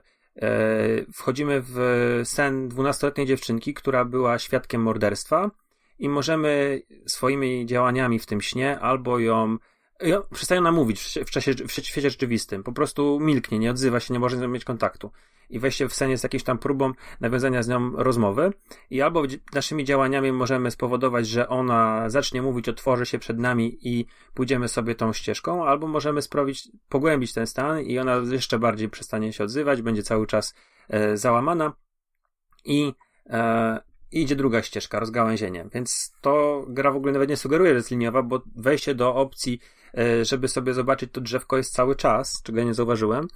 I to jest bardzo, bardzo ciekawe. Ale miałeś takie miłe zaskoczenie. Miłe zaskoczenie w pewnym momencie, bo doszedłem do ściany. Pojawia się kłódka i mówi mi, rozwiąż inne scenariusze. Ja mówię, co jest grane, nie? I zobaczyłem, rzeczywiście można sobie przeskakiwać między kolejnymi dniami na kolejnych rozgałęzieniach. Tych rozgałęzień jest kilka, mamy kilka zakończeń. Uważam, że wszystkie są... Nie ma słabego. Nie ma słabego. Jest nawet takie zakończenie, że możemy uciec z sekretarką na jakąś wyspę. To teraz domyślam się, dlaczego nie ma słabego dla ciebie. Natomiast jest to tyle ciekawe, że te zakończenia, bo ostatnie właściwe to jest takie, gdzie powiedzmy ci najbliżsi z relacji rodzinnych, z relacji zawodowych, ci ludzie, którzy poznaliśmy podczas śledztwa, ci, których najbardziej polubiliśmy, to wszyscy przeżywają. W innych zakończeniach niekoniecznie. Mhm. I co jest ciekawe... w czasie gry naprawdę te tropy się mnożą, bo właśnie w jednym rozgałęzieniu ktoś ginie szybciej, w drugim trochę później, ale już ktoś inny go zabija, więc to jest tak jakby światy równoległe mamy. I co jest bardzo fajne, że tam mnożą się teorie, tak jak było w Virtual Last Reward, że były jakieś domysły postaci, ktoś miał jakąś wiedzę i kawałek jej sprzedawał, ktoś inny się dopowiadał, ktoś inny tłumaczył coś, wchodziły w jakieś teorie, jakiś wirus i tak dalej, i tak dalej. Tutaj mamy to samo, mamy jedną dziewczynę, która twierdzi, że sztuczna inteligencja, na której oparta jest nasza sztuczna inteligencja, która nam pomaga, którą mamy w tej swojej gałce ocznej i która jest takim jakby naszymi rękoma w świecie snów, pochodzi w ogóle z kosmosu, że przybyła jakiś tam sygnał, gdzieś był przysłany, my go rozpracowaliśmy i jest jakaś organizacja, która chce to zdobyć, jest jakiś spisek ponad masonami, ponad templariuszami, który rządzi światem i oni chcą ją zabić. I wiesz, te różne scenariusze się nawarstwiają i jeżeli się fajnie zagra, jeżeli się w miarę fajnie poprowadzi, bo w pewnym momencie możemy sobie jakoś tam rozgałęzieniem coś zepsuć prawdopodobnie, że mamy odpowiedź szybciej. Ja akurat miałem taką możliwość, że zagrałem po kolei i w pewnym momencie mamy postać, możemy jej uwierzyć lub nie. Jeżeli jej uwierzymy, to wchodzimy właśnie w ten taki korytarz tej teorii spiskowej dziejów i tego wszystkiego, co się dzieje. No ale poza tym to jest mafia, jest yakuza, są deale na nieruchomościach, jest morderca, który powraca, może nie powraca, może jest copycat killer, jest jakaś wielka tajemnica wokół tego Datego, którym gramy. Te super technologie, czyli wchodzenie w sen, sztuczna inteligencja, jakieś rozszerzona rzeczywistość, wirtualna rzeczywistość. Mamy nawet taką swoją wersję, ta gra ma swoją wersję Minecrafta i jedna z postaci, młoda też dziewczyna, w którą wchodzimy, jest powiedzmy youtuberką, tiktokerką, która zdobyła popularność na graniu w tamtą grę. Ona się nazywa w tym świecie Shovel Knight i jej sny są w ogóle właśnie zrobione dokładnie jak Minecraft, ten sam kill-off. Chodzimy, musimy rozbijać bloczki, spotykamy tego lurkera, czy tam creepa, nie pamiętam jak oni się nazywają. I wiecie, to jest taka totalna jazda bez trzymanki. 30 godzin. Po pierwsze, to jest świetnie napisane, że te wątki wszystkie się łączą, że tam ta komedia często przenika się z bardzo takimi graficznie brutalnymi i obrzydliwymi scenami morderstw. Do tego dochodzi jakieś tam sceny dramatyczne, cofanie, jakieś retrospekcje 20 lat wcześniej, 18 lat wcześniej, 6 lat wcześniej. I to jest naprawdę bardzo dobrze napisane. Tam nie ma skuchy, jeżeli o to chodzi. Jedyny problem, jaki mam z tą visual novel, to trochę z humorem. To znaczy, my jesteśmy dorosłym facetem, który chcąc, nie chcąc ma kontakt właśnie z 18-latką, 19-latką i z 12-latką. I humor między tym dzieckiem, te dialogi między dzieckiem a nami są momentami bardzo grube i miałem to uczucie cringe'u, żenady, ale z drugiej strony są momenty takie właśnie bardzo fajnie napisanego humoru, który gdzieś tam wpisuje się w taki klimat, nie wiem, Great Teacher Onizuka, nie wiem, czy kojarzycie to anime, czy tam mangę. To kojarzę. Było to coś takiego też. Już akurat jest wielkim fanem. To jest świetne anime, to jest jedno z moich ulubionych, naprawdę, to jest stare, z lat 90, ale... Chyba o tym gadaliśmy kiedyś tutaj. Nie ze mną, ale chyba nie ze mną. Ja to chyba pierwszy raz wspominam Onizukę, ale... Nie, przy okazji chyba chłopaków gdzieś gadaliśmy. Albo pisaliśmy na Messengerze, na naszej grupie. Tak? Może na Messengerze oczywiście. Somnium jest bardzo udaną visual novelką, z bardzo fajnymi rozwiązaniami fabularnymi, z ciekawym gameplayem, bo tak jak mówiłem, wchodzimy w te sny, badamy otoczenie nasze, mamy tam ograniczony czas i wszystkie nasze ruchy kosztują ileś tam sekund, więc musimy się zmieścić w tych 6 minutach, które nam dają. I to jest ten element taki bardzo growy, że musimy znaleźć odpowiednią ścieżkę, żeby przejść dany sen, żeby zrobić odpowiednie czynności, podjąć odpowiednie działania, żeby rozwikłać zagadkę tego snu, takie jakieś tam bariery, pootwierać drzwi, zdjąć łańcuchy krępujące psychikę tej osoby. Do tego dochodzą w rzeczywistości bohatera z gry QTE, które są bardzo proste i to są takie elementy growe w tej całej visual noveli, bo reszta to jest oczywiście przesuwanie gdzieś tam sobie po ekranie i wybieranie osoby, z którą możemy porozmawiać, albo obejrzenie przedmiotu, który chcemy zbadać i bawiłem się doskonale. Ponad 30 godzin. Znaczy ja mam problem z tymi twoimi grami, że ty zawsze, tak jak Juliusz to powiedział, fascynująco o nich opowiadasz. I w ogóle ta fabuła, to mówię, to jest dla mnie. To jest wszystko, co mówisz, wielowątkowa, różne zakończenia, jakieś... Potem jest zderzenie z pociągiem, jak to odpala. A później mówię, ale to jest kurna visual novel. No tak, nie. Ja już próbowałem kilka visual novel zagrać i ja mam ten problem, że gdzieś się... Ale którą ja ci poleciłem, zagrałeś? Zagrałeś The Silver Case od Sudy? Nie, chyba nie, ale nie czy odpaliłem. Wiesz. Nie zagrałeś. A zagrałeś w Sentineli? To, co ci polecałem, już dobre z parę miesięcy temu. No ale właśnie, ale czy to jest visual novel, czy coś więcej w takim razie, widzisz? Bo ja mam ten problem, że Japończycy mają chyba strasznie dużo czasu wolnego, albo bardzo lubią, albo dużo podróżują, albo dużo jeżdżą metrem i tak dalej, więc im nie przeszkadza, że, jak mają pół godziny i to pół godziny to będzie właśnie spędzone na czytaniu dialogów. Wiesz, taki klik, klik, klik, klik, klik, klik, klik, trr, trr, trr, trr, trr. Ja wiem, że mamy tą technologię, że niektóre dialogi są właśnie czytane, jak na przykład w visual audio nowelach, ale gdzieś tam próbowałem, mówię, no spróbuję i tak dalej. I już nawet nie chodziło mi o oprawę, nie? Że tam faktycznie to jest te różnice kultur są ogromne z pewnym podejściem do pewnych spraw.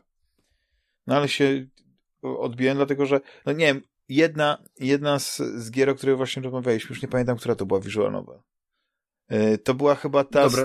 z tymi od niej się chyba odbiłem, ale nie jestem na 100% pewny. Ta z tymi takimi czołgami, co tam się chodziło, wiesz, ta z tą dziewczynką. 13 Sentinels, podejrzewam. Tak, to jest tak. To takie bardzo ładnie rysowana grafika. Nie wiem, czy ja po prostu nie wolał obejrzeć po prostu anime. Wiesz, jeśli na przykład tam jest naprawdę taka fascynująca fabuła, żeby odpuścić sobie cały ten gameplay. Vanilla Ware ją robiła. Mhm. I zagrać. No to jest mój problem. No. To byłoby fajne. To byłoby fajne, jeżeli by to było w anime. No. Wiesz, no nie wszystkie gry mogą być tak dobre, jak wiesz, że samo mięso jest, nie? Sama rozgrywka, jak w Dreadzie Metroidnie. A wiesz, jeszcze kończąc, przejdziemy do Dreada. Ja nie jestem specjalistą od visual novelek. Ja, tak jak wspomniałem, w zeszłym roku zagrałem we wakacje The Silver Case, które mnie po prostu zachwyciło. Wcześniej miałem kontakt z tą Danganronpą, która w ogóle mi nie podeszła. Była dla mnie głupia, miała niefajną muzykę, tam nie znalazłem właściwie żadnego elementu dla siebie. Ale przeszedłeś. Dwie części. Tak, przeszedłem, aczkolwiek z wielkim bólem, a to też przynajmniej dlatego, że wydałem na nie pieniądze, więc trochę mi było żal i to, wiesz, odrzucić grę, którą kupiłem w cyfrze i nie przejść. No, bolało, nie? Ale tak, powiedzmy, że The Silver Case, później było Virtuous Last Reward i Zero Time Dilemma, to te gry znasz z DS-a, prawda? I później był ten Phoenix Wright i ta trylogia Ace Attorney, który też mi się szalenie podobał, i 13 strażników. No i teraz kolejną jest AI. Ty tak, jeśli chodzi o liczbę gier tych właśnie, to jesteś jednak jedną z najbardziej takich rozeznanych w temacie osób w polskim internecie. Nie no, kogo znam?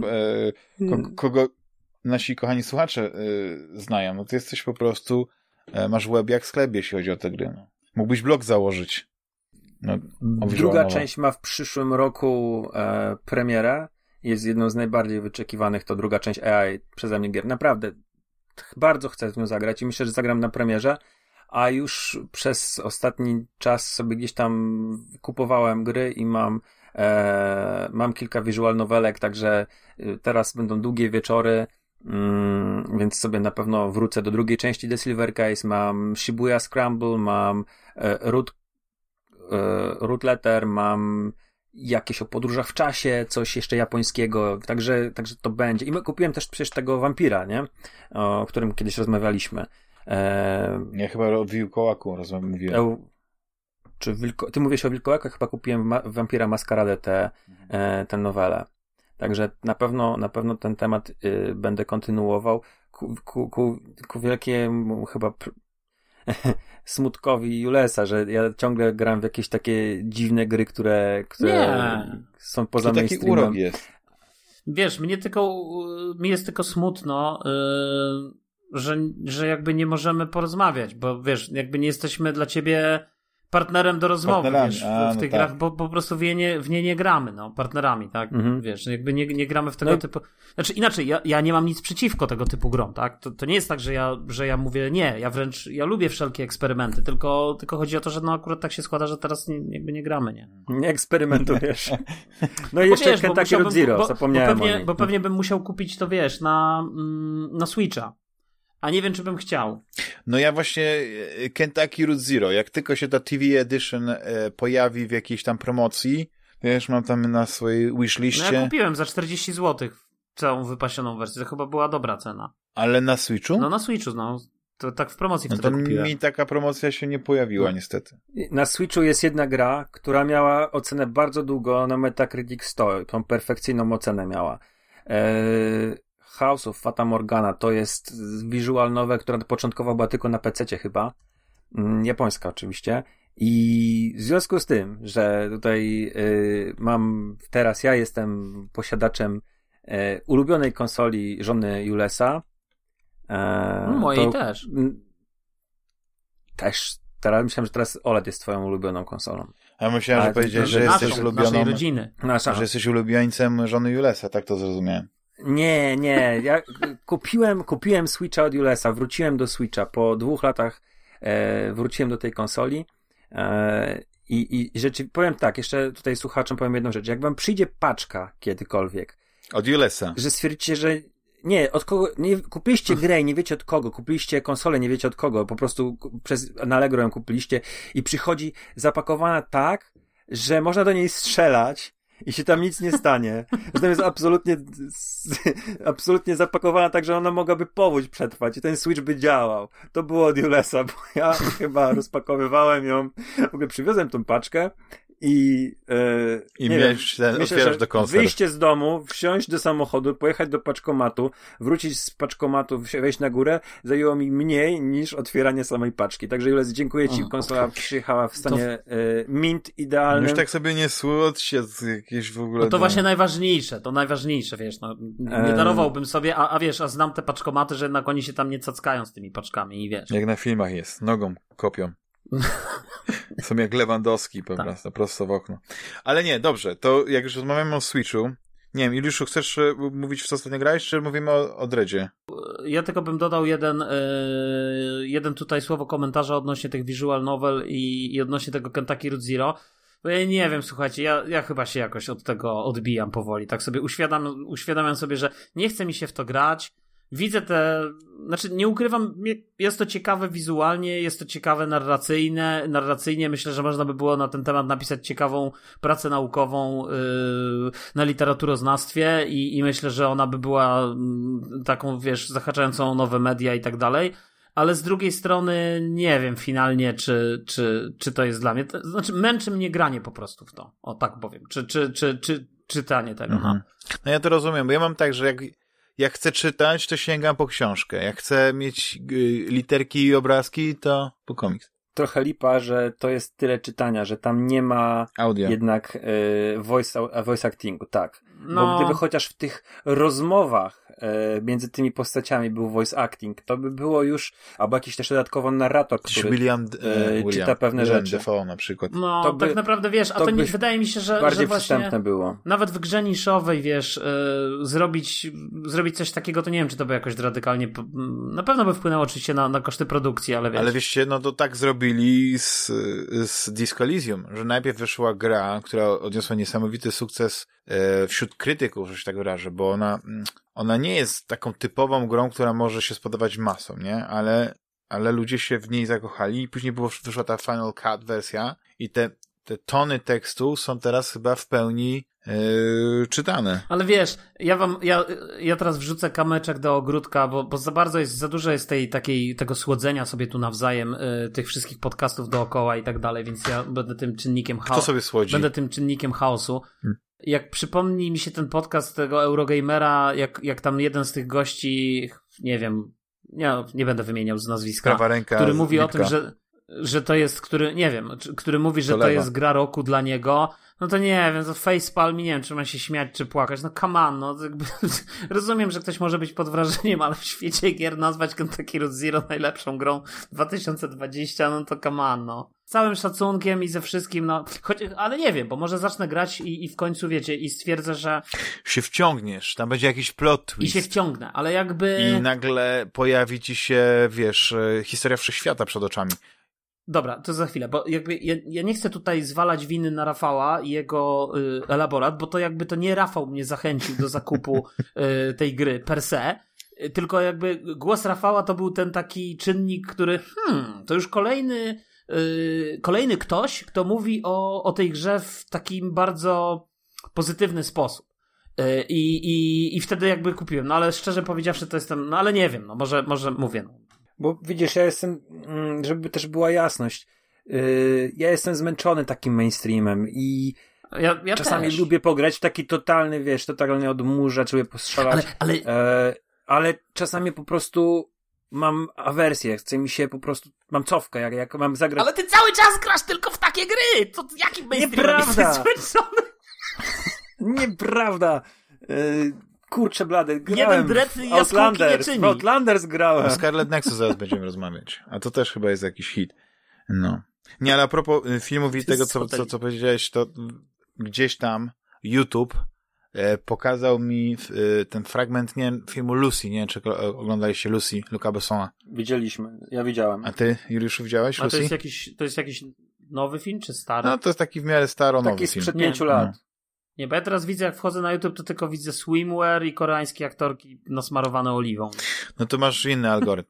Ale mój mi pokazał Lucy i tam jest ta scena, w którym ona chyba odkrywa tą swoją taką moc i tam jest, nie wiem, ona trwa, ale z dobre 5 minut i ja to oglądałem, ja zupełnie zapomniałem, jak transcendencyjna jest ta scena, tak mi się wydaje. Bo ona... Ale to jest stary film czy nowy? No przed 5 lat. Z 2014. No to 7 lat. Czas leci.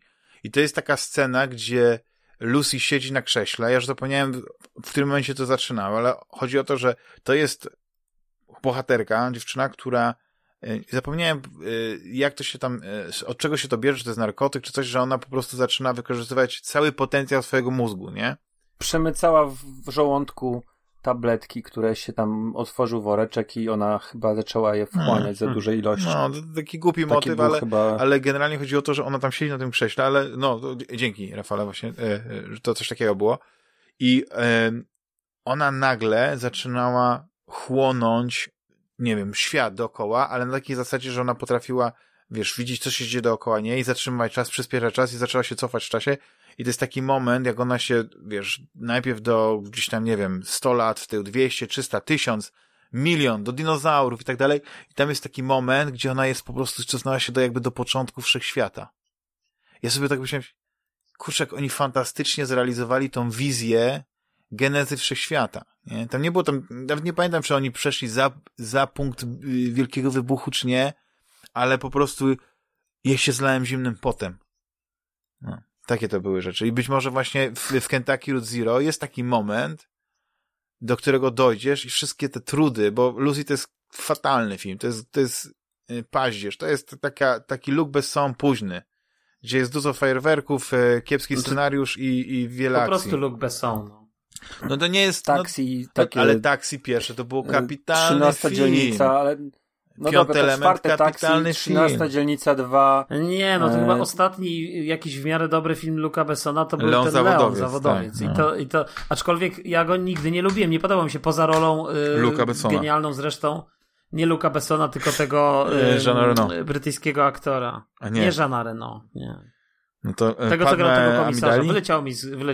Gary Oldman, chłopaki. Gary Oldman, właśnie, Gary Oldman. Tak, ale Gary Oldman jest aktorem, który... Świetnie gra w każdej roli, chociaż szczerze mówiąc to ostatnia jego dobra rola to była w 5 elemencie. Dobra, panowie. Czy będziemy coś jeszcze przed Dreadem chcieli omówić? Nie wiem, Juliuszu, ty w coś ostatnio grałeś? Oprócz Dreada? Ja skończyłem Dreada, to zaraz o tym porozmawiamy, natomiast ja, słuchajcie, w całym moim nielubieniu retro. A właśnie, muszę wam powiedzieć. Chciałem mnie przeprosić za to, że tak mówiłeś. Napisał do mnie, przez chwilę rozmawiałem chyba z Simplexem, ale właśnie mam jakieś, słuchajcie, rozdwojenie jaźni. Bo gość się przedstawił jako Simplex, a nazywa się Łukasz Turdus. No to jest on. A drugi, to jest Simplex. A drugi gość się nazywa Łukasz Drozd i też się nazywa Simplex. Mi się wydaje, że miał jakiegoś bana na koncie i pewnie ma 2 konta. Co to jest Turdus? To jest chyba... właśnie Drozd, tak? Turdus to jest w języku hiszpańskim Drozd właśnie. Drozd. Tak? Nie wiem, zmyślam. No. Aha. Nawet po angielsku jest. Nie wiem, może to jakiś stalker, bo chciał mnie zaprosić, bo mnie zapraszał gdzieś i ja się zastanawiałem, czy wiesz, czy to jest bezpieczne. Nie, a Robin to jest, poczekaj, Robin to jest Drozd. Nie? Tak. Może to jest ktoś inny. Nie, Turdus to jest chyba łacińska nazwa Drozda. Dobrze kombinujesz. I to jest Simplex, tak. No więc on do mnie, chwilę zamieniłem z nim parę zdań. Pozdrawiam oczywiście, jak zawsze, żeby tu było słodko pierdząco ze wszystkimi podcastami naokoło. I on do mnie napisał... Typowy Jules, no nie? Jedno mówi, drugie robi. I on, słuchaj, mi powiedział, na naszej że grupie na... żadnych układów, żadnych tych, a ty... To kiedy nagrywamy podcast jakiś? Nie, ale ja to z nim rozmawiam jest tydzień temu czy tam. W każdym razie słuchaj, i on mi zwrócił uwagę, że na Game Passie też na PC-cie można grać w gry z EA Play. Ale... nie wiem, czy to tak zawsze było, ale że teraz to potem się... I faktycznie to zadziałało, tak? Bo ja wszedłem i faktycznie teraz gry. I słuchajcie, po prostu eureka. Command & Conquer remaster. Chciałem w to zagrać, kurde, jak to wyszło, ale nie chciałem za to płacić, nie miałem Game Passa, na Game Passie i tak to wtedy tego nie było. Teraz to jest normalnie w Game Passie na PC-cie. I odpaliłem sobie, słuchajcie, Red Alert. Zajebista gra po prostu i przeszedłem tak z rozpędu kilka pierwszych misji. Tak, remaster, wiesz, czyli grafika jest podniesiona, i po prostu... Te filmy chyba są odnowione, nie? Przepraszam, że ci wejdę w słowo już, ale te filmy chyba są wyższej rozdzielczości, nie? Nie, ależ wchodź, mi można. W każdym razie, nie, słuchaj, wiesz co, nie wiem, czy one są... Nie można. Nie można, one chodzą, one wyglądają, widać, że są słabej jakości, wiesz, no, że to nie jest HD, że to jest zrobione starą kamerą i tak dalej, to nie jest podbite, one nie są podbite, stare. Nie? Nie, one wiesz. Są, wiesz, czyli te twarze... Ale to Jenny McCarthy podobno jest, tak? Jakie tam są aktorki fajne. Słuchaj, ale te filmy są super stare, no. Jak oni jeszcze gadają. Poza tym, słuchajcie, jeszcze zajebista rzecz. Druga misja w Red Alercie. Tam trzeba rozwalić, zdaje się, jakąś wioskę, o ile dobrze pamiętam. I słuchajcie, i gość mówi, że ta wioska jest Nier Toruń. Kuźwa, a potem na tych filmikach jest ta wioska, zostaje zbombardowana, wiesz, jak już tam po twojej misji, jak już ją przejdziesz, a w tle takie skały, jakbyś to było gdzieś w Himalajach, stary. Kuźwa, what the fuck? Chyba, że ja czegoś nie wiem i Toruń leży w Himalajach Europy. No tak. Czyli w górach. Na wyżynach się. No także słuchajcie, śmieszna sytuacja, ale generalnie petarda, no co tu dużo mówić. No jak ktoś nie grał, to trzeba to sprawdzić. Gra jest zajebista. Odpaliłem też pierwszego Command & Conquer, ale jakby ja nigdy nie byłem chyba pierwszego, nigdy, bardziej właśnie ten Red Alert, nie? Ja jeszcze pamiętam, słuchajcie, Red Alerta to się spiraciło. Ja miałem taką wersję piracką, która była zripowana, ale to chyba była jakaś beta. Bez filmów. Nie, miałem filmy do pierwszych misji, tylko że słuchajcie, po którejś misji, już nie pamiętam, 8 chyba, niezależnie jaki wybór zrobiłeś, nie mogłeś przejść dalej. Po prostu, wiesz, był taki rip, skopany rip, nie? I pamiętam, że te filmiki wtedy też były z takim przeplotem jakby nagrane, to też tam technologicznie one trochę lepiej wyglądały niż nawet te filmiki tutaj poprawione, bo tu już są zrobione jakby ten obraz jest gładki, tak? A tamte stare miały takie pasy jakby przechodzące przez to, nie? Więc to w ogóle było bardzo, bardzo ciekawe doświadczenie. No, aktorstwo wiadomo, drewniane i tak dalej, ale no taki sentyment, no i fajne w sumie. I jeszcze ciekawa rzecz. Myślałem, że zagrał w dobrego RTS-a, kurde. Nie no, zagraj w Command & Conquer Red Alert, stary. I ja w ogóle, słuchajcie, ciekawa rzecz jest taka, że ja pamiętam jak to grałem, jak to wyszło w ogóle, to te pierwsze misje, wiesz, to oczywiście ta grafika była słaba, więc widziałeś tylko taki mały wycinek tej mapy, nie? Teraz to naprawdę jest duże ujęcie i nagle się okazuje, że ta mapa jest mega mała, nie? Ale chodzi o to, że to wszystko było takie, wydawało się, że jest takie epickie, monumentalne, duże, zrobione z takim rozmachem, a dzisiaj to po prostu maleństwo, nie? To chwila przejścia tych misji i idziesz dalej, nie? To nie jest jakieś tam... No, ale one też były, ja nie pamiętam jak tam było w Red Alercie, zawsze było tak, że te misje miały cię czegoś uczyć i później były to takie długie, monumentalne bitwy, a tak naprawdę... Nie, koniec końców tak. To był tutorial tak naprawdę do multiplayera, gdzie wtedy toczyły się te największe batalie wielopoziomowe. Ale wydaje mi się, nie, to na pewno masz rację z tym multiplayerem, natomiast mi się wydaje, że jednak mimo wszystko w Red Alercie i w Command & Conquer jednak tak naprawdę ta fabuła i ta strona fabularna z wybieraniem misji, bo tam jakby po jednej misji wybierasz, tak, czy strzałki masz, czy idziesz tu, czy tu.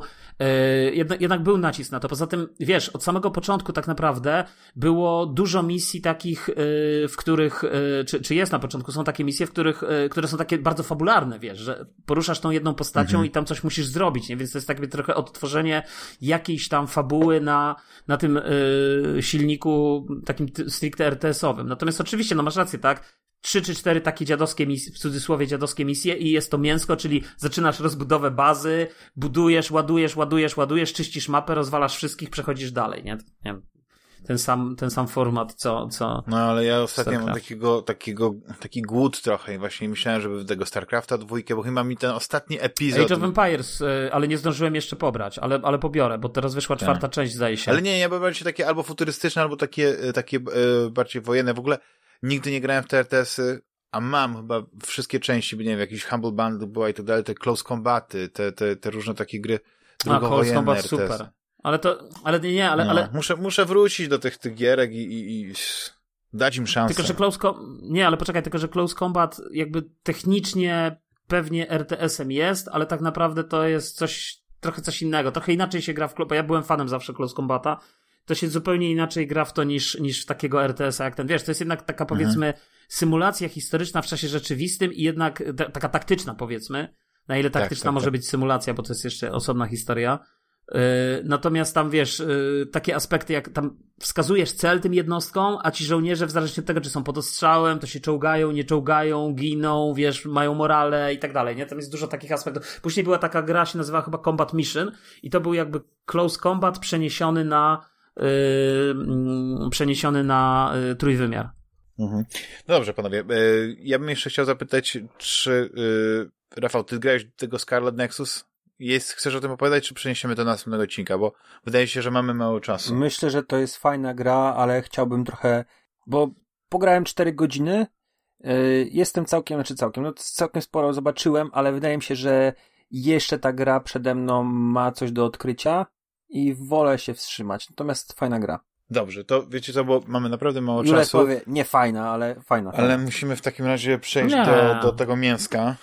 To jest chyba jedna z niewielu gier, w które wszyscy zagraliśmy. Każdy jest na innym etapie. Oczywiście już był pierwszy, który wciągnął ten narkotyk i już grę przeszedł, czyli Metroid Dread. Tak. I kto zacznie od swoich pierwszych gier? Może świeżo upieczony posiadacz Switcha i serca żony Juliusza? No właśnie, wy zacznijcie. Ciekawi mnie jak wasze opinie. Dobra, to mój take jest po około 3 godzinach, jestem w drugim biomie, tym takim, gdzie dominuje ogień, czyli pokonałem drugą Emi i poleciałem tam sobie. Gra mi się bardzo dobrze, świetne starcia z bossami, fantastyczna muzyka. Ja jestem wielkim fanem muzyki Super Metroid. Tutaj są, to jest bardzo podobne, natomiast bardziej chyba syntezatory, bardziej te 16-bitowa era, więc trochę inaczej to brzmi, natomiast duch tamtej muzyki jest zachowany, fajny klimat, ale mam parę rzeczy do zarzucenia i to nie są wady, żeby też była jasność, ale nie zalety. Metroid jest bardzo poprawny w wielu aspektach i tylko poprawny. Dobrze, to może wiesz co, chyba odetniemy go, co? Odetniemy chyba go. Metroidvanie zrobiły pewne rzeczy, poszły dalej, zrobiły pewne rzeczy lepiej, jak chociażby, i wam to pisałem, oczywiście zaraz Damian powie, że jest za mało czytania i to jest wada. Nie, teraz mówię poważnie. Tam w ogóle, właśnie to jest taka gra i ja to doceniam, że tam jest zero treści praktycznie, oprócz kilku takich ekspozycji, gdzie spotkamy się z tą sztuczną inteligencją, która nam coś tłumaczy i tak naprawdę nie ma fabuły. No. Dobrze, a teraz ja mi tylko skończyć, to jest dosłownie krótki mój take. Już tak rozpędzasz i żółta kartka. Nie, to ty zawsze zarzucasz, że nie ma czytania i to jest bada. Nie, no dobra, to powiedz. Bardzo skromnie ta gra opowiada tym obrazem. W sensie tej narracji brakuje mi pewnej głębi środowiskowej, takiej, że wiesz, że załóżmy te miejsca, te rzeczy, które widzimy, do czegoś służyły, że to coś było. Takie trochę bezsensowne umiejscowienie przeciwników, dlaczego oni tam są. Jest biom jakiś i mamy coś wyrastające z metalowej belki, a następnym razem to jest w jaskini, trzeci raz jest to w jakiejś tam, na jakimś kamieniu. Ta Dread nie opowiada historii przez pomieszczenia, które przychodzimy. Nie rozumiem, na przykład jest robot, który strzela kulami ognia i dobra, on tam jest, ale dlaczego on nie atakuje, załóżmy, innych potworusów, tylko strzela do nas i się zaczyna aktywować, kiedy my jesteśmy w pobliżu. Takie, wiesz, gry, i nie mówię tylko o Metroidvaniach, ale to jest poprawne, to jest fajne, fajnie się gra, fajnie się strzela, jest super to jest bardzo przyjemne wszystko, Tylko, że wiesz, już na przykład Souls-like'i, typu głównie Soulsy, tak? Demon Souls, nie grałem, Dark Soulsy, Bloodborne, zrobiły tak, że konkretni przeciwnicy są w konkretnych miejscach, dlatego, że nie musisz mieć tego wyjaśnione, ale czujesz gdzieś podskórnie, że okej, ci kolesie są tutaj dlatego, bo tutaj jest coś, nie wiem, tu jest, oni mają szaty księży, bo tutaj zaraz był kościół, który jest zburzony i tam widać jakieś tam ruiny. Czy na przykład wielokrotnie gra, do której powracam, zrobiona przez trzech facetów, Hollow Knight, która idealnie opowiada historię bez jakiegokolwiek słowa. Po prostu przechodzimy przez lokacje i możemy sami sobie historię tego wszystkiego powiedzieć. W Dreadzie to wszystko wygląda super, ale nie na razie, bardzo, bardzo może krótko, ale ten pierwszy bajom, on mi żadnej historii nie opowiedział. Nie wiem, gdzie jestem, wszystko, wiesz, jest takie samo, jak było w Super Metroid, czyli drzwi identyczne, te takie śluzy, do których trzeba czasami strzelić. Tak samo zbierana energia. To jest mój zarzut, że jest poprawna, ma świetny gameplay, ale jeżeli chodzi o opowiadanie historii, ja bardziej skupiam się już teraz w tym momencie na tym, żeby tą atmosferę chłonąć przez muzykę, przez wizualia, niż wyszukiwać czegoś głębszego w tym. No ale wiesz co, to jest taki zarzut trochę, wiesz, z kapelusza. Trochę na siłę. Bo moim zdaniem... No dobra, trochę tam, na siłę, ale... jaką fabułę byś tam chciał? No nie wiem, jakąś historię miłosną, że ona tam szuka jakiegoś swojego chłopaka na tej planecie. Nie miłosną, historię tego świata na przykład, do którego trafiła, że wiesz, że te potworusy takie, które wyglądają jak chodzące ziemniaki, czy to one... Dlaczego one... czym one są? Skąd one się wzięły? Czy to jest... No wiesz, ale właśnie o to chodzi, to jest ta tajemnica tego, to możesz sobie nadinterpretować. To jest obcy świat, to jest inna planeta i ona ma te swoje biomy. No tak. Ja sobie zdaję sprawę, że to może się wydawać, jeżeli... Bo gra mi się podoba, żeby to nie było. Ale ona jest spójna i tak, moim zdaniem, że okej, jak w każdej takiej grze platformowej masz przeciwników i ci przeciwnicy są, to są jakieś ptaszki strzelające. Ci przeciwnicy są tylko po to, żebyś tak, ale ci przeciwnicy mają ci za każdym razem tylko dać wyzwanie, coraz większe wyzwanie. Ale w innych grach już to jest, trochę poszli dalej, że już nie tylko muszą być wyzwaniem, ale też tworzą spójny świat. Jakąś historię opowiadać, nie, tak? Nie, tworzą spójny świat. Nie wariujmy, panowie, że tu nie ma spójnego świata, no to wydaje mi się, że to jest trochę na wyrost powiedziane. Ja rozumiem, że jest jakieś rozczarowanie, że chciałbyś potem, ale jakby... Chciałbyś więcej czytać, tak? Moim zdaniem to się, słuchajcie, broni, tak? W tej formie, w której to jest podane. Poza tym to jest, ja to na przykład uwielbiam ten klimat właśnie taki, że nie ma żadnych zbędnych ceregieli. Samus leci statkiem, na początku jest może trochę przydługie to intro, które gdzieś tam cię wprowadza i koniec. I później tylko odkrywasz i od czasu do czasu rozmawiasz z tym komputerem i ten komputer ci po prostu podaje różne rzeczy. No, jedynym twoim celem jest dostać się do statku i wylecieć z tej planety. I to jest tyle. No, wiadomo, że fajnie było, jakby tam jakieś było rescue mission albo coś w tym stylu. No. Nie musi być nic. Ponad to, że właśnie ten świat, do którego trafiła, żeby, nie wiem, te postaci, te rzeźby coś mówiły, a to no tak, ale skoro fabuła ma być pretekstowa, to nawet ten pretekst jest nieważny. Bo i moim zdaniem akurat właśnie ta surowość tego, bo gram w dwie gry równocześnie, tak? Far Cry 6, który jest mocno fabularny, mimo że ma dużo mięsa, dużo tej rozgrywki, dużo strzelania, ale tam ten świat jest nakreślony, ty wiesz, kim jesteś, kim są twoi przyjaciele, pobratyńcy, inni partyzanci, kim jest zły, kim są jego wataszkowie i tak dalej. Jakby ten świat jest aż na wskroś opisany. Do tego jeszcze, oczywiście jak chyba Far Cry 6 nie ma kodeksów, nie? Więc ale wiesz, w takich grach jeszcze masz te kodeksy, no to pozwala. A surowość tego Dreada to jest właśnie to, że ta gra ma fabularną nadbudowę prostej gry flashowej, ale mięso, mechaniki, no sama rozgrywka, to jest, że ona na przykład ma otwarty świat, ale tak naprawdę ona jest w miarę liniowa. To jest to, co mnie uderzyło, że ja się bałem, że ta mnogość tych lokacji, ta złożoność, nie?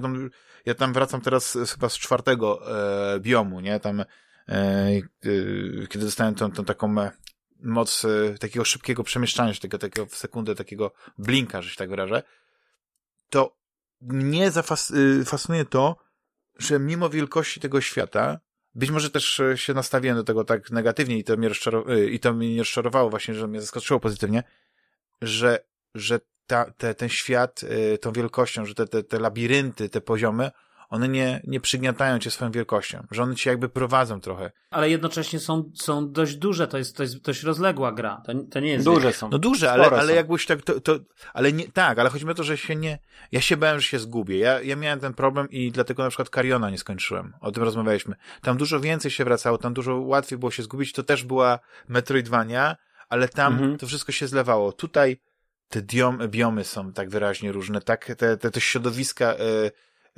no, jakby domyślasz się, że jak gdzieś nie możesz iść właśnie, bo jest za wysoka temperatura, to przyjdzie taki moment, że miał upgrade do pancerza, tam wejdziesz. Widzisz te korytarzyki, do których nie wejdziesz teraz, ale przyjdzie ten moment, że będziesz miał Morphbola, bo wiesz, każdy praktycznie grał w jakiegoś tego Metroida, nie? Kojarzymy te gry, wiemy o co chodzi.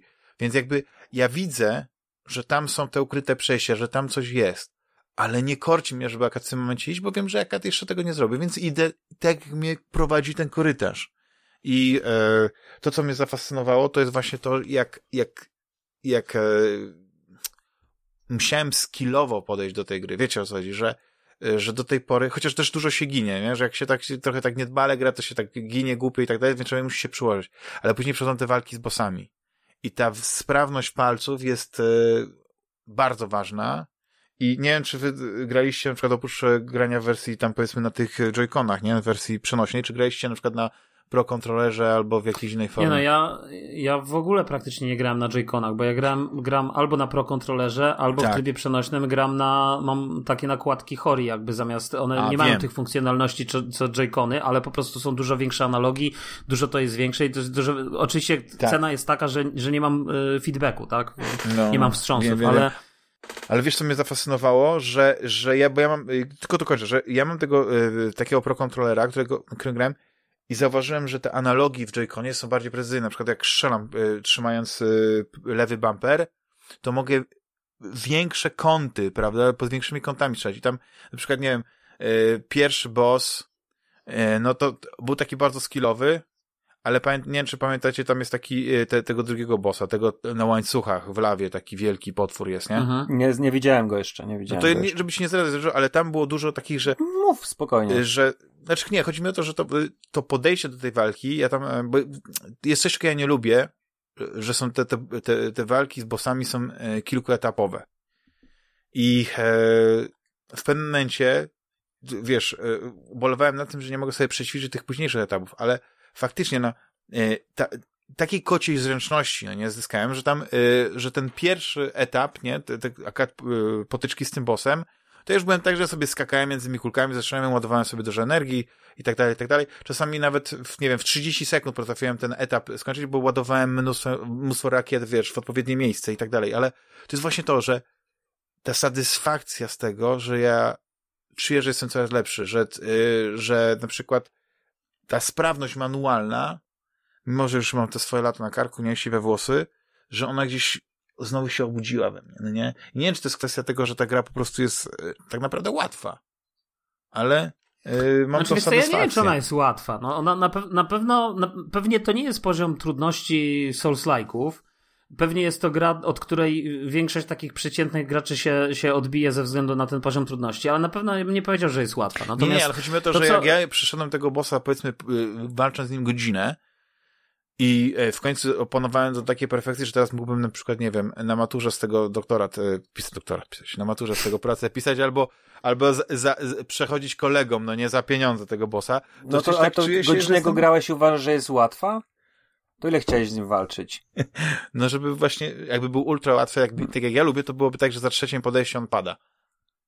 Okay. Słuchajcie, ja powiem tak, ja na przykład uważam, że walki z bossami są kapitalne, co więcej uważam, i to ja mówię, wiesz, z perspektywy już późniejszej nawet, one są, jest coś takiego niesamowitego w tej grze, zaczynasz walczyć z tymi bossami, tak jak mówi Damian, jest kilka faz najczęściej, ja nie patrzyłem na żadne poradniki w internecie, jak to przejść, nie? I teraz pierwszy odruch to jest taki, że dopiero rozpoznajesz, nie? I ja na przykład miałem bardzo często takie wrażenie, what the fuck, ja nie jestem w stanie nawet mu coś zrobić. No dobra, tu tam, okej, dobra, tu go trafiłem, tu mniej więcej wiem, widzę, że to działa, tu zrobię i tak dalej, nie? Później, jak są dalsi bossowie, to wręcz miałem czasami, już nie powiem tam, z ostatnim bossem, jak walczyłem, to miałem takie wrażenie, że ja w ogóle nie jestem w stanie go nawet zadrapać. I po prostu, jak ja mam tu przejść? I tu, wiesz, kolejne fazy, bo ta walka nie będzie trwała 2 minuty, tak? Tylko będzie trwała ileś tam faz, nie? I teraz, jak w ogóle ja mam to przejść? Ale każda kolejna próba, uczenie się, rozpoznawanie tych, wiesz, tych jego skilli, tych jego kolejnych ataków, typów ataków, co po czym następuje, co działa, co nie działa, powoduje, że z każdą kolejną próbą jakby masterujesz. I jak ostatni raz, jak już walczyłem z tym bossem i go przeszedłem z tym finalnym, to po prostu wydało mi się, że to jest nawet spacerek. No dobra, ale wcześniej, tak jak mówi Damian, no poświęciłem na to co najmniej godzinę, tak? Żeby, wiesz, gameplayowo, żeby te wszystkie aspekty opanować i w tej finalnej próbie to wszystko połączyć jakby w jedną całość i wygrać z bossem. Więc to jest aspekt moim zdaniem kapitalny w tej grze. No to jest najśmieszniejsze, że ja nie lubię takich walk z bossami, bo ja jestem jednak cienkim graczem, ja jestem stary, więc... Mówię po pierwszym bossie, że gra bardzo fajnie prowadzi w ogóle tę walkę. Tak jak mówisz, na początku jest to badanie, w każdej fazie, ale gra jest fair i to jest bardzo fair, że wiesz, że ona ci, dobra, nie wchodzi ci zwykły strzał, dobra, spróbuję ładowana, bo strzelę rakietą, okej, dostał, nie? To jest ten Skorpion, nie? Tak, Skorpion. I albo wiesz, coś tam miga, albo widzisz, bo wcześniej rzucał kulę z gazem, jeżeli w nią strzeliłeś, to dostawałeś życie, więc okej, czyli nie muszę być perfekt, bo mogę na przykład dostać parę razy, nie zdążę zrobić rolki do przodu albo do tyłu, uskoczyć, ale i tak mam szansę, bo on będzie do mnie pluł, ale w pewnym momencie on puszcza gaz, nie? I już wiesz, że zielone zabija, nie? I szukasz sposobu, żeby odejść. Jest to fajnie wszystko sygnalizowane, naprawdę nie ma... Znaczy, to, że się na przykład zginąłem, to była kwestia tego, że byłem za wolny, albo czegoś nie zauważyłem, bo wszystko jest pięknie sygnalizowane. Każdy atak bossa jest, czy on będzie strzelał ogonem w dół, czy będzie strzelał ogonem w górę, jest odpowiednio sygnalizowany. Także tutaj jest, ja tak mówię, jeżeli tak każda walka będzie, to będzie dla mnie no tak jest. Super. Ja tylko sobie plułem w brodę czasami, że na przykład, nie wiem, jest ten drugi boss, nie? Tam jest taki moment, że musisz po prostu się schylić, i zamienić kulkę najlepiej, no nie, ale wystarczy schylić. I czasami mi się gdzieś to nie udawało, albo mi się podnosił, no nie? Podnosiła mi się samo, i mnie to strasznie nerwowało. I byłem bardziej zły do siebie, że na przykład jak coś nieprecyzyjnie zrobiłem, ale później, mówię wam, jak ja w ogóle skakałem, ja byłem jak kozica, strzelałem do tych kulek, zbierałem rakiety, życie, po prostu bajka. Ludzie to, tak jak mówię, no widziałem, że w opiniach, czy w recenzjach często pojawia się taki argument, że sterowanie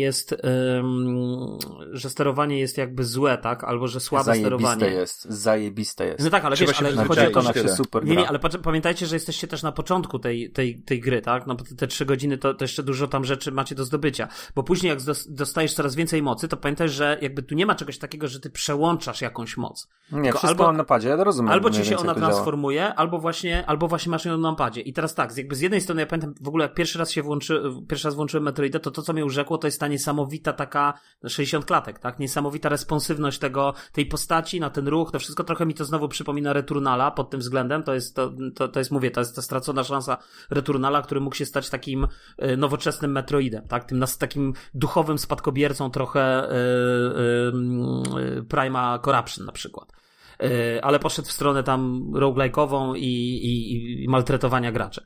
Natomiast, więc to jest jakby jedna rzecz, ale druga rzecz, pamiętaj, jakby właśnie to jest taka, że jakby tych broni się nie wybiera i to wszystko masz dostępne, to jest właśnie super skillowe, jakby opanowanie tego to jest jakby dodatkowa warstwa takiej satysfakcji i tej przyjemności z rozgrywki, bo to jakby tu jest najważniejszy gameplay. Tu nie ma, ta opowiadania, historia jest, tam nawet ona ma jakieś ciekawe swoje punkty, że tak powiem, zaczepne, które są fajne. Natomiast tak naprawdę tu jest kluczowe, jest po prostu właśnie ten gameplay. Ta przyjemność z opanowania, nie wiem, tych skoków, łączenia tych kombinacji, tu ścig, biegniesz, tu naciskasz, wiesz, strzelasz, przechodzisz do następnego poziomu, tu uciekasz Emi, tu się chowasz, tu robisz to, tu robisz tamto.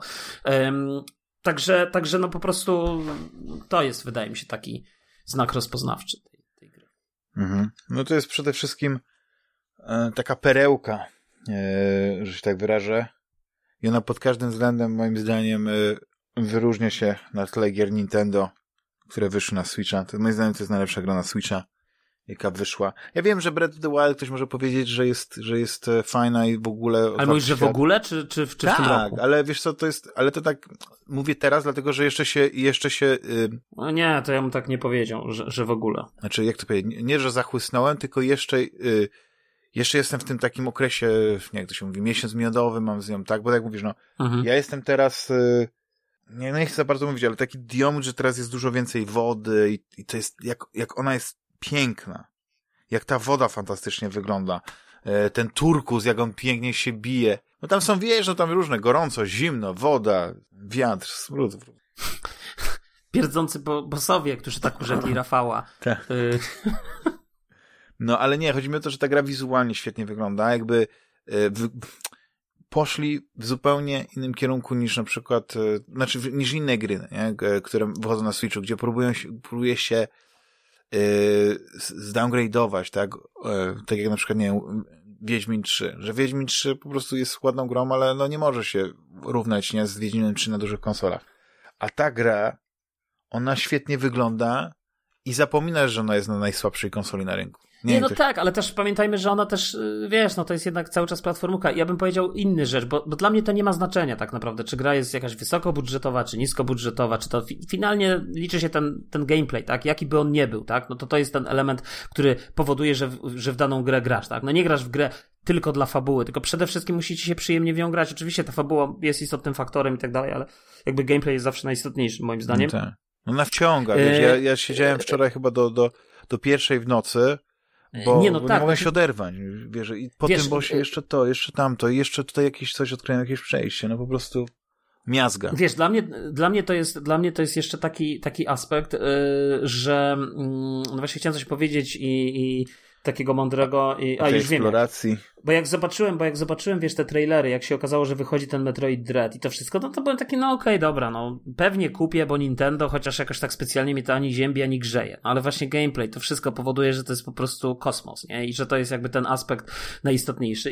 I nawet to, co mówi Rafał, że pewnie jest dużo aspektów tej gry, które są takie, że inne gry robią to lepiej, inne gry tam coś robią lepiej i tak dalej, ale chodzi o to, że wiesz, World of Warcraft, użyję takiej analogii, też był MMO, które to wzięło z tego MMO, to wzięło z tego MMO, ten element wzięło stąd, ten element wzięło stamtąd, no ale właśnie, połączyło to po prostu tą całą kombinację tych elementów w coś zajebistego finalnie, tak? I tak samo myślę, że z tym Metroidem, że jakby ja nie grałem w nic, wiem, pewnie w mało gier grałem, no obejrzałem te trailery tego Hollow Knight i tak dalej, nie widzę jakoś, żeby ci bossowie, tak jak widziałem, żeby oni, czy te postacie, tu Rafał mówi, że oni jakieś historie opowiadają właśnie tym, że tam jest ten gość, tym łańcuchem. Że siedzi taki boss, zanim się walka zacznie, to siada na krześle, tak otwiera książkę i opowiada historię. Dokładnie, czyta.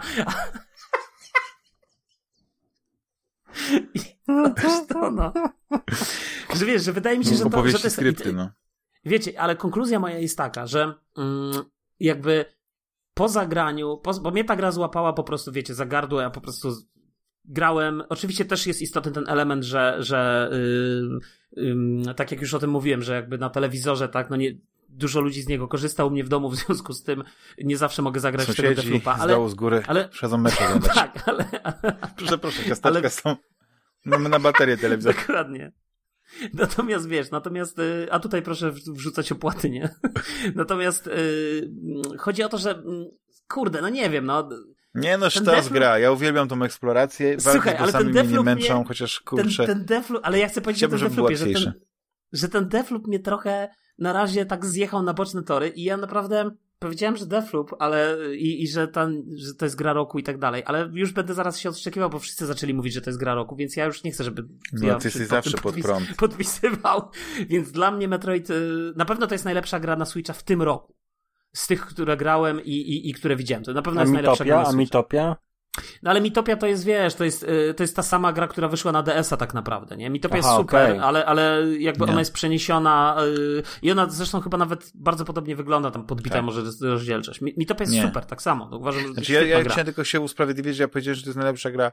Nie tylko też, że ze względu, że to jest mój miesiąc. No ale ty nie jesteś fanem Switcha. Tylko ja nie jestem fanem Switcha. Ja grałem w te wszystkie największe tytuły, grałem w Mario plus Kurliki, grałem w Mario Odyssey, grałem w Breath of the Wild, grałem w te wszystkie duże tytuły.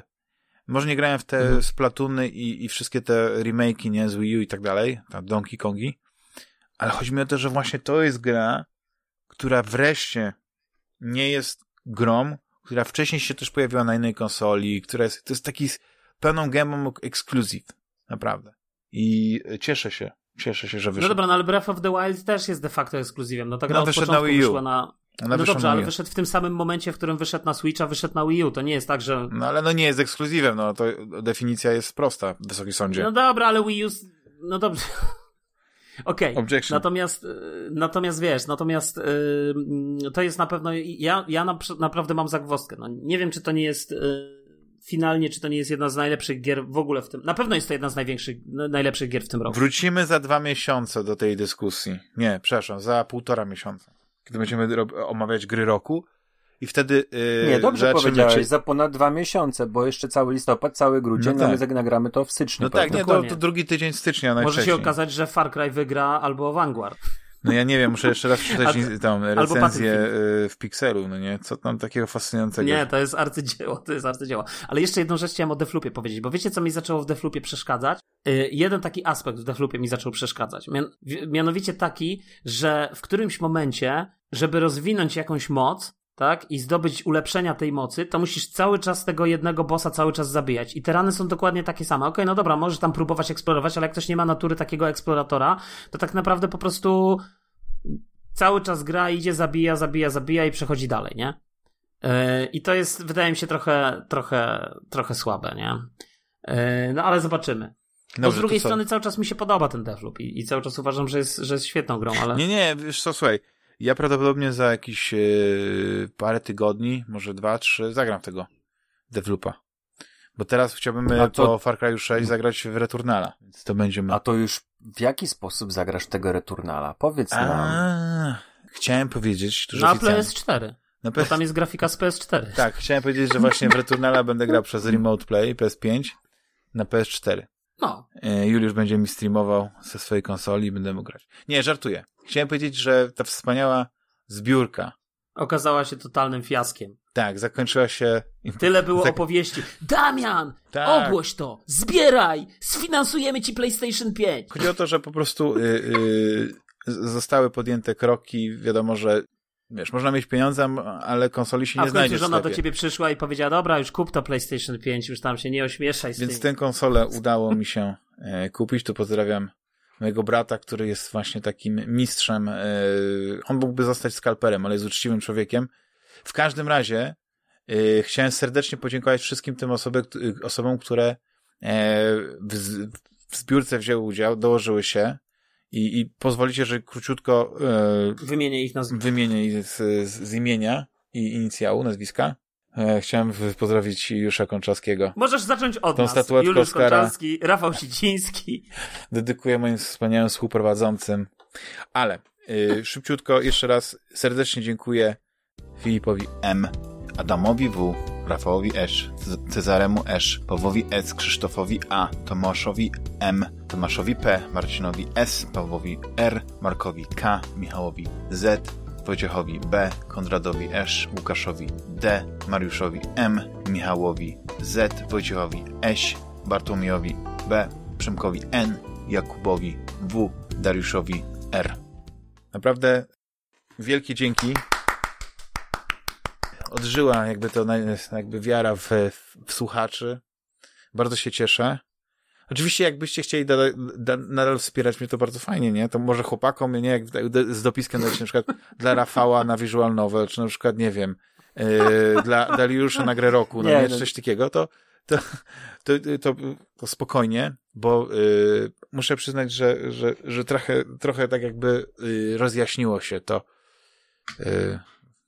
Znaczy, że tak powiem, ta ochota, żeby nagrywać, ja oczywiście mam straszną ochotę, żeby się co tydzień właśnie z chłopakami umawiać w naszym wirtualnym studiu i rozmawiać, bo te dyskusje są taką wisienką na torcie tego tygodnia, tych trudów każdego dnia. I tak fajnie sobie pogadać. Co tam żona, co tam dzieci. Dokładnie. To oni są codziennie, ale 3 godziny tutaj z tymi wariatami, świrusami, to jest po prostu najwspanialsza rzecz na świecie. I bardzo się cieszę. Bo ostatnio udało nam się tak fajnie takie tempo utrzymać odcinek co tydzień. Ja nie obiecuję, że tak zawsze będzie, nie? Bo różnie z tym bywa, ale fajnie jest. Są gierki, ja przynajmniej na kolejne parę tygodni będę miał same nowości. Ale wiesz, albo przynajmniej gry, które wyszły w tym roku. Albo pod koniec zeszłego. Ale nie, ale mi się wydaje, że chyba kupię Vanguard w dniu premiery Call of Duty. No nie, mi się wydaje, że namówimy jeszcze chyba Rafała, żeby na Switcha wziął Vanguarda, żeby mieć taki, wiesz... Bo słyszałem, że Vanguard właśnie na Switcha wychodzi po prostu, że konsola nie to nie wydomaga, to będzie jako wizualnowa. No i będzie fajnie, naprawdę. Więc jeszcze raz dziękuję wszystkim. No ale i co zagrałeś na tym PlayStation? Dziękujemy również. No, super, jesteście twoją ekstra. Grę roku, tylko że ta gra roku, rozumiem, że to się zmienia, bo to masz co miesiąc grę roku. I to była no, gra w Astrobota, ten Playroom. A ja nigdy nie mówiłem, że to jest gra roku, ale w co zagrałeś jeszcze? Ale powiedziałeś, że to jest taki sztosik, bo się tak ekscytowałeś. No to jest ekskluzyw, to dostajesz z konsolą, nawet zainstalowane. Nie, no ja się nie ekscytowałem, to raczej to jest znaczy się trochę pobawiłem. Ja nigdy... Zostawmy na następny odcinek. Co dokładnie, dokładnie. Ja dopiero się teraz nacieszyłem. No, na przykład nauczyłem się, że trzeba mieć dwa pady, no nie? Jeden, który się ładuje, drugi, na którym grasz i później jest podmianka.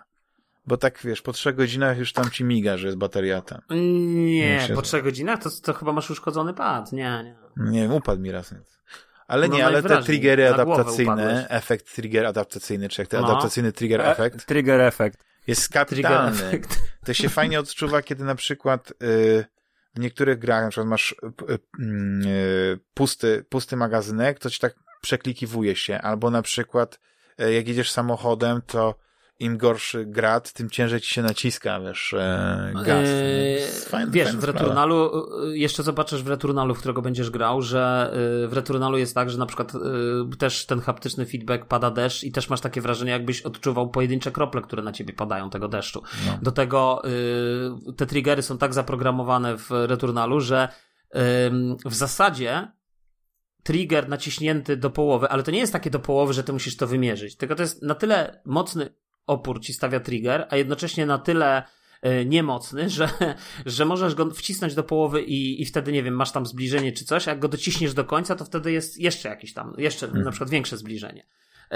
I to wszystko działa. Wiesz, to jest super, nie? To fajne, są fajne takie. Ja się strasznie cieszę, że wreszcie... To jest jakaś nowość, wiesz, generalnie mogłem w świecie, posmakować tej generacji. Nie będzie, nie? Tak mi opowiadałeś. Jeszcze musimy właśnie Rafała wciągnąć, nie?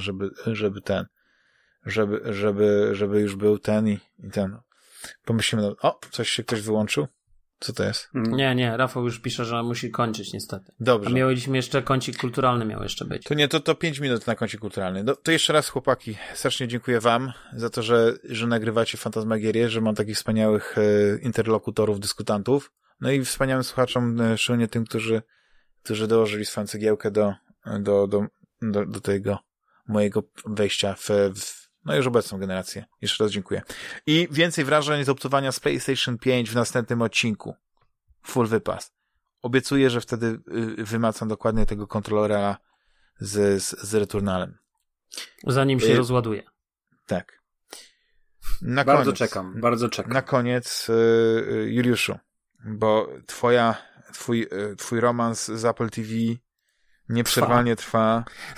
Kolejna polecajka tutaj ode mnie. Absolutny wciągnąłeś hit. Ją po prostu jak... Jedną dziurką nosa. Jak z chłopaki nie płaczą, jak on się nazywa?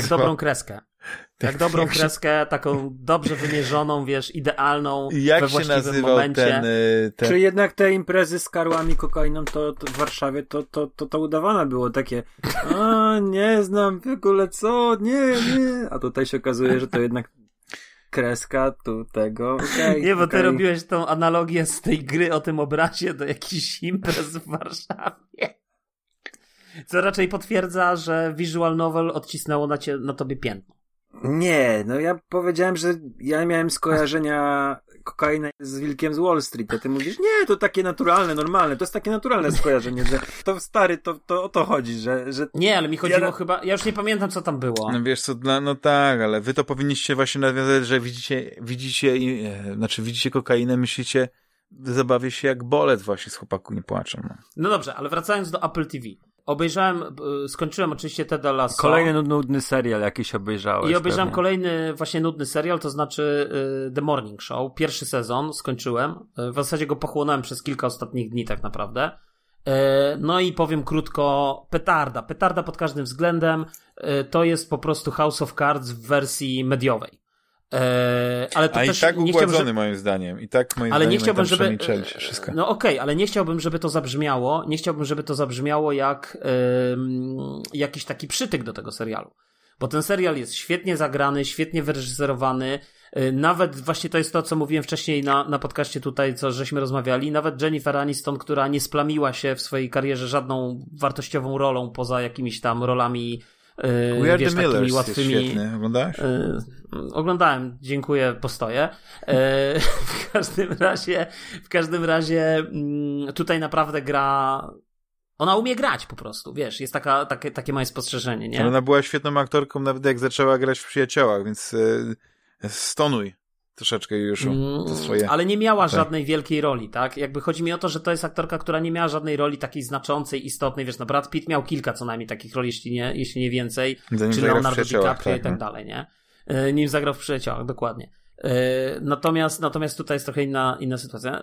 Wiesz, serial jest świetnie, no świetnie się to ogląda, świetnie wyreżyserowany, absolutnie polecam. Nie ma, chyba, nie, ktoś mi mówił, chyba Łycha mi ostatnio mówił, że coś tam, albo ty mi pisałeś, że końcówka pierwszego sezonu przystopowuje, czy coś tam. Moim zdaniem nie, wszystko trzyma poziom. Nie, chodzi mi o to, że ona się kończy z takim pierdyknięciem, nie?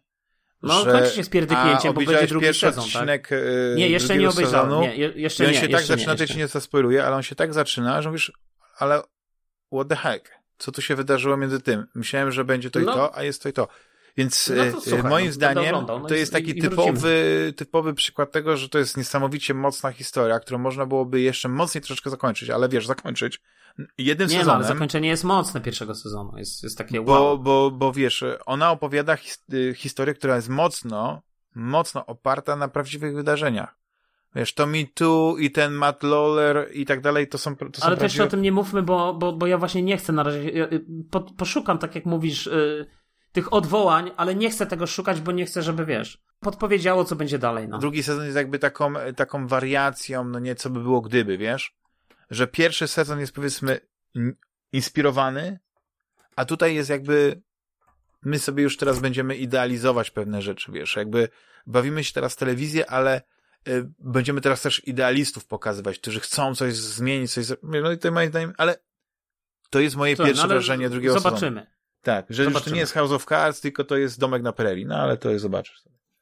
Też domek, nie? Tylko nie z kart. No to co? Kończymy, bo musimy skończyć ten odcinek kiedyś. Ja myślę, że jak obejrzymy ten drugi sezon, to zrobimy taki specjalny kącik kulturalny poświęcony właśnie Morning Show. I w ogóle telewizji śniadaniowej. Tak, telewizji śniadaniowej, wiesz, Dzień Dobry TVN, Pytanie na śniadanie. Kawa czy herbata? Stary czy gruby, młody czy zęby chudy. Zęby czy w oko. No to dobrze. Dziękuję serdecznie, chłopaki, za Dzięki, Damian. Dzięki. Jak zwykle fantastycznie spędzony wieczór. Dziękuję Rafałowi, dziękuję Juliuszowi. Dziękuję wszystkim naszym wspaniałym słuchaczom, którzy dolewają w komentarzach oliwy do ognia. Do usłyszenia. Dokładnie. Za tydzień. Hej. Cześć.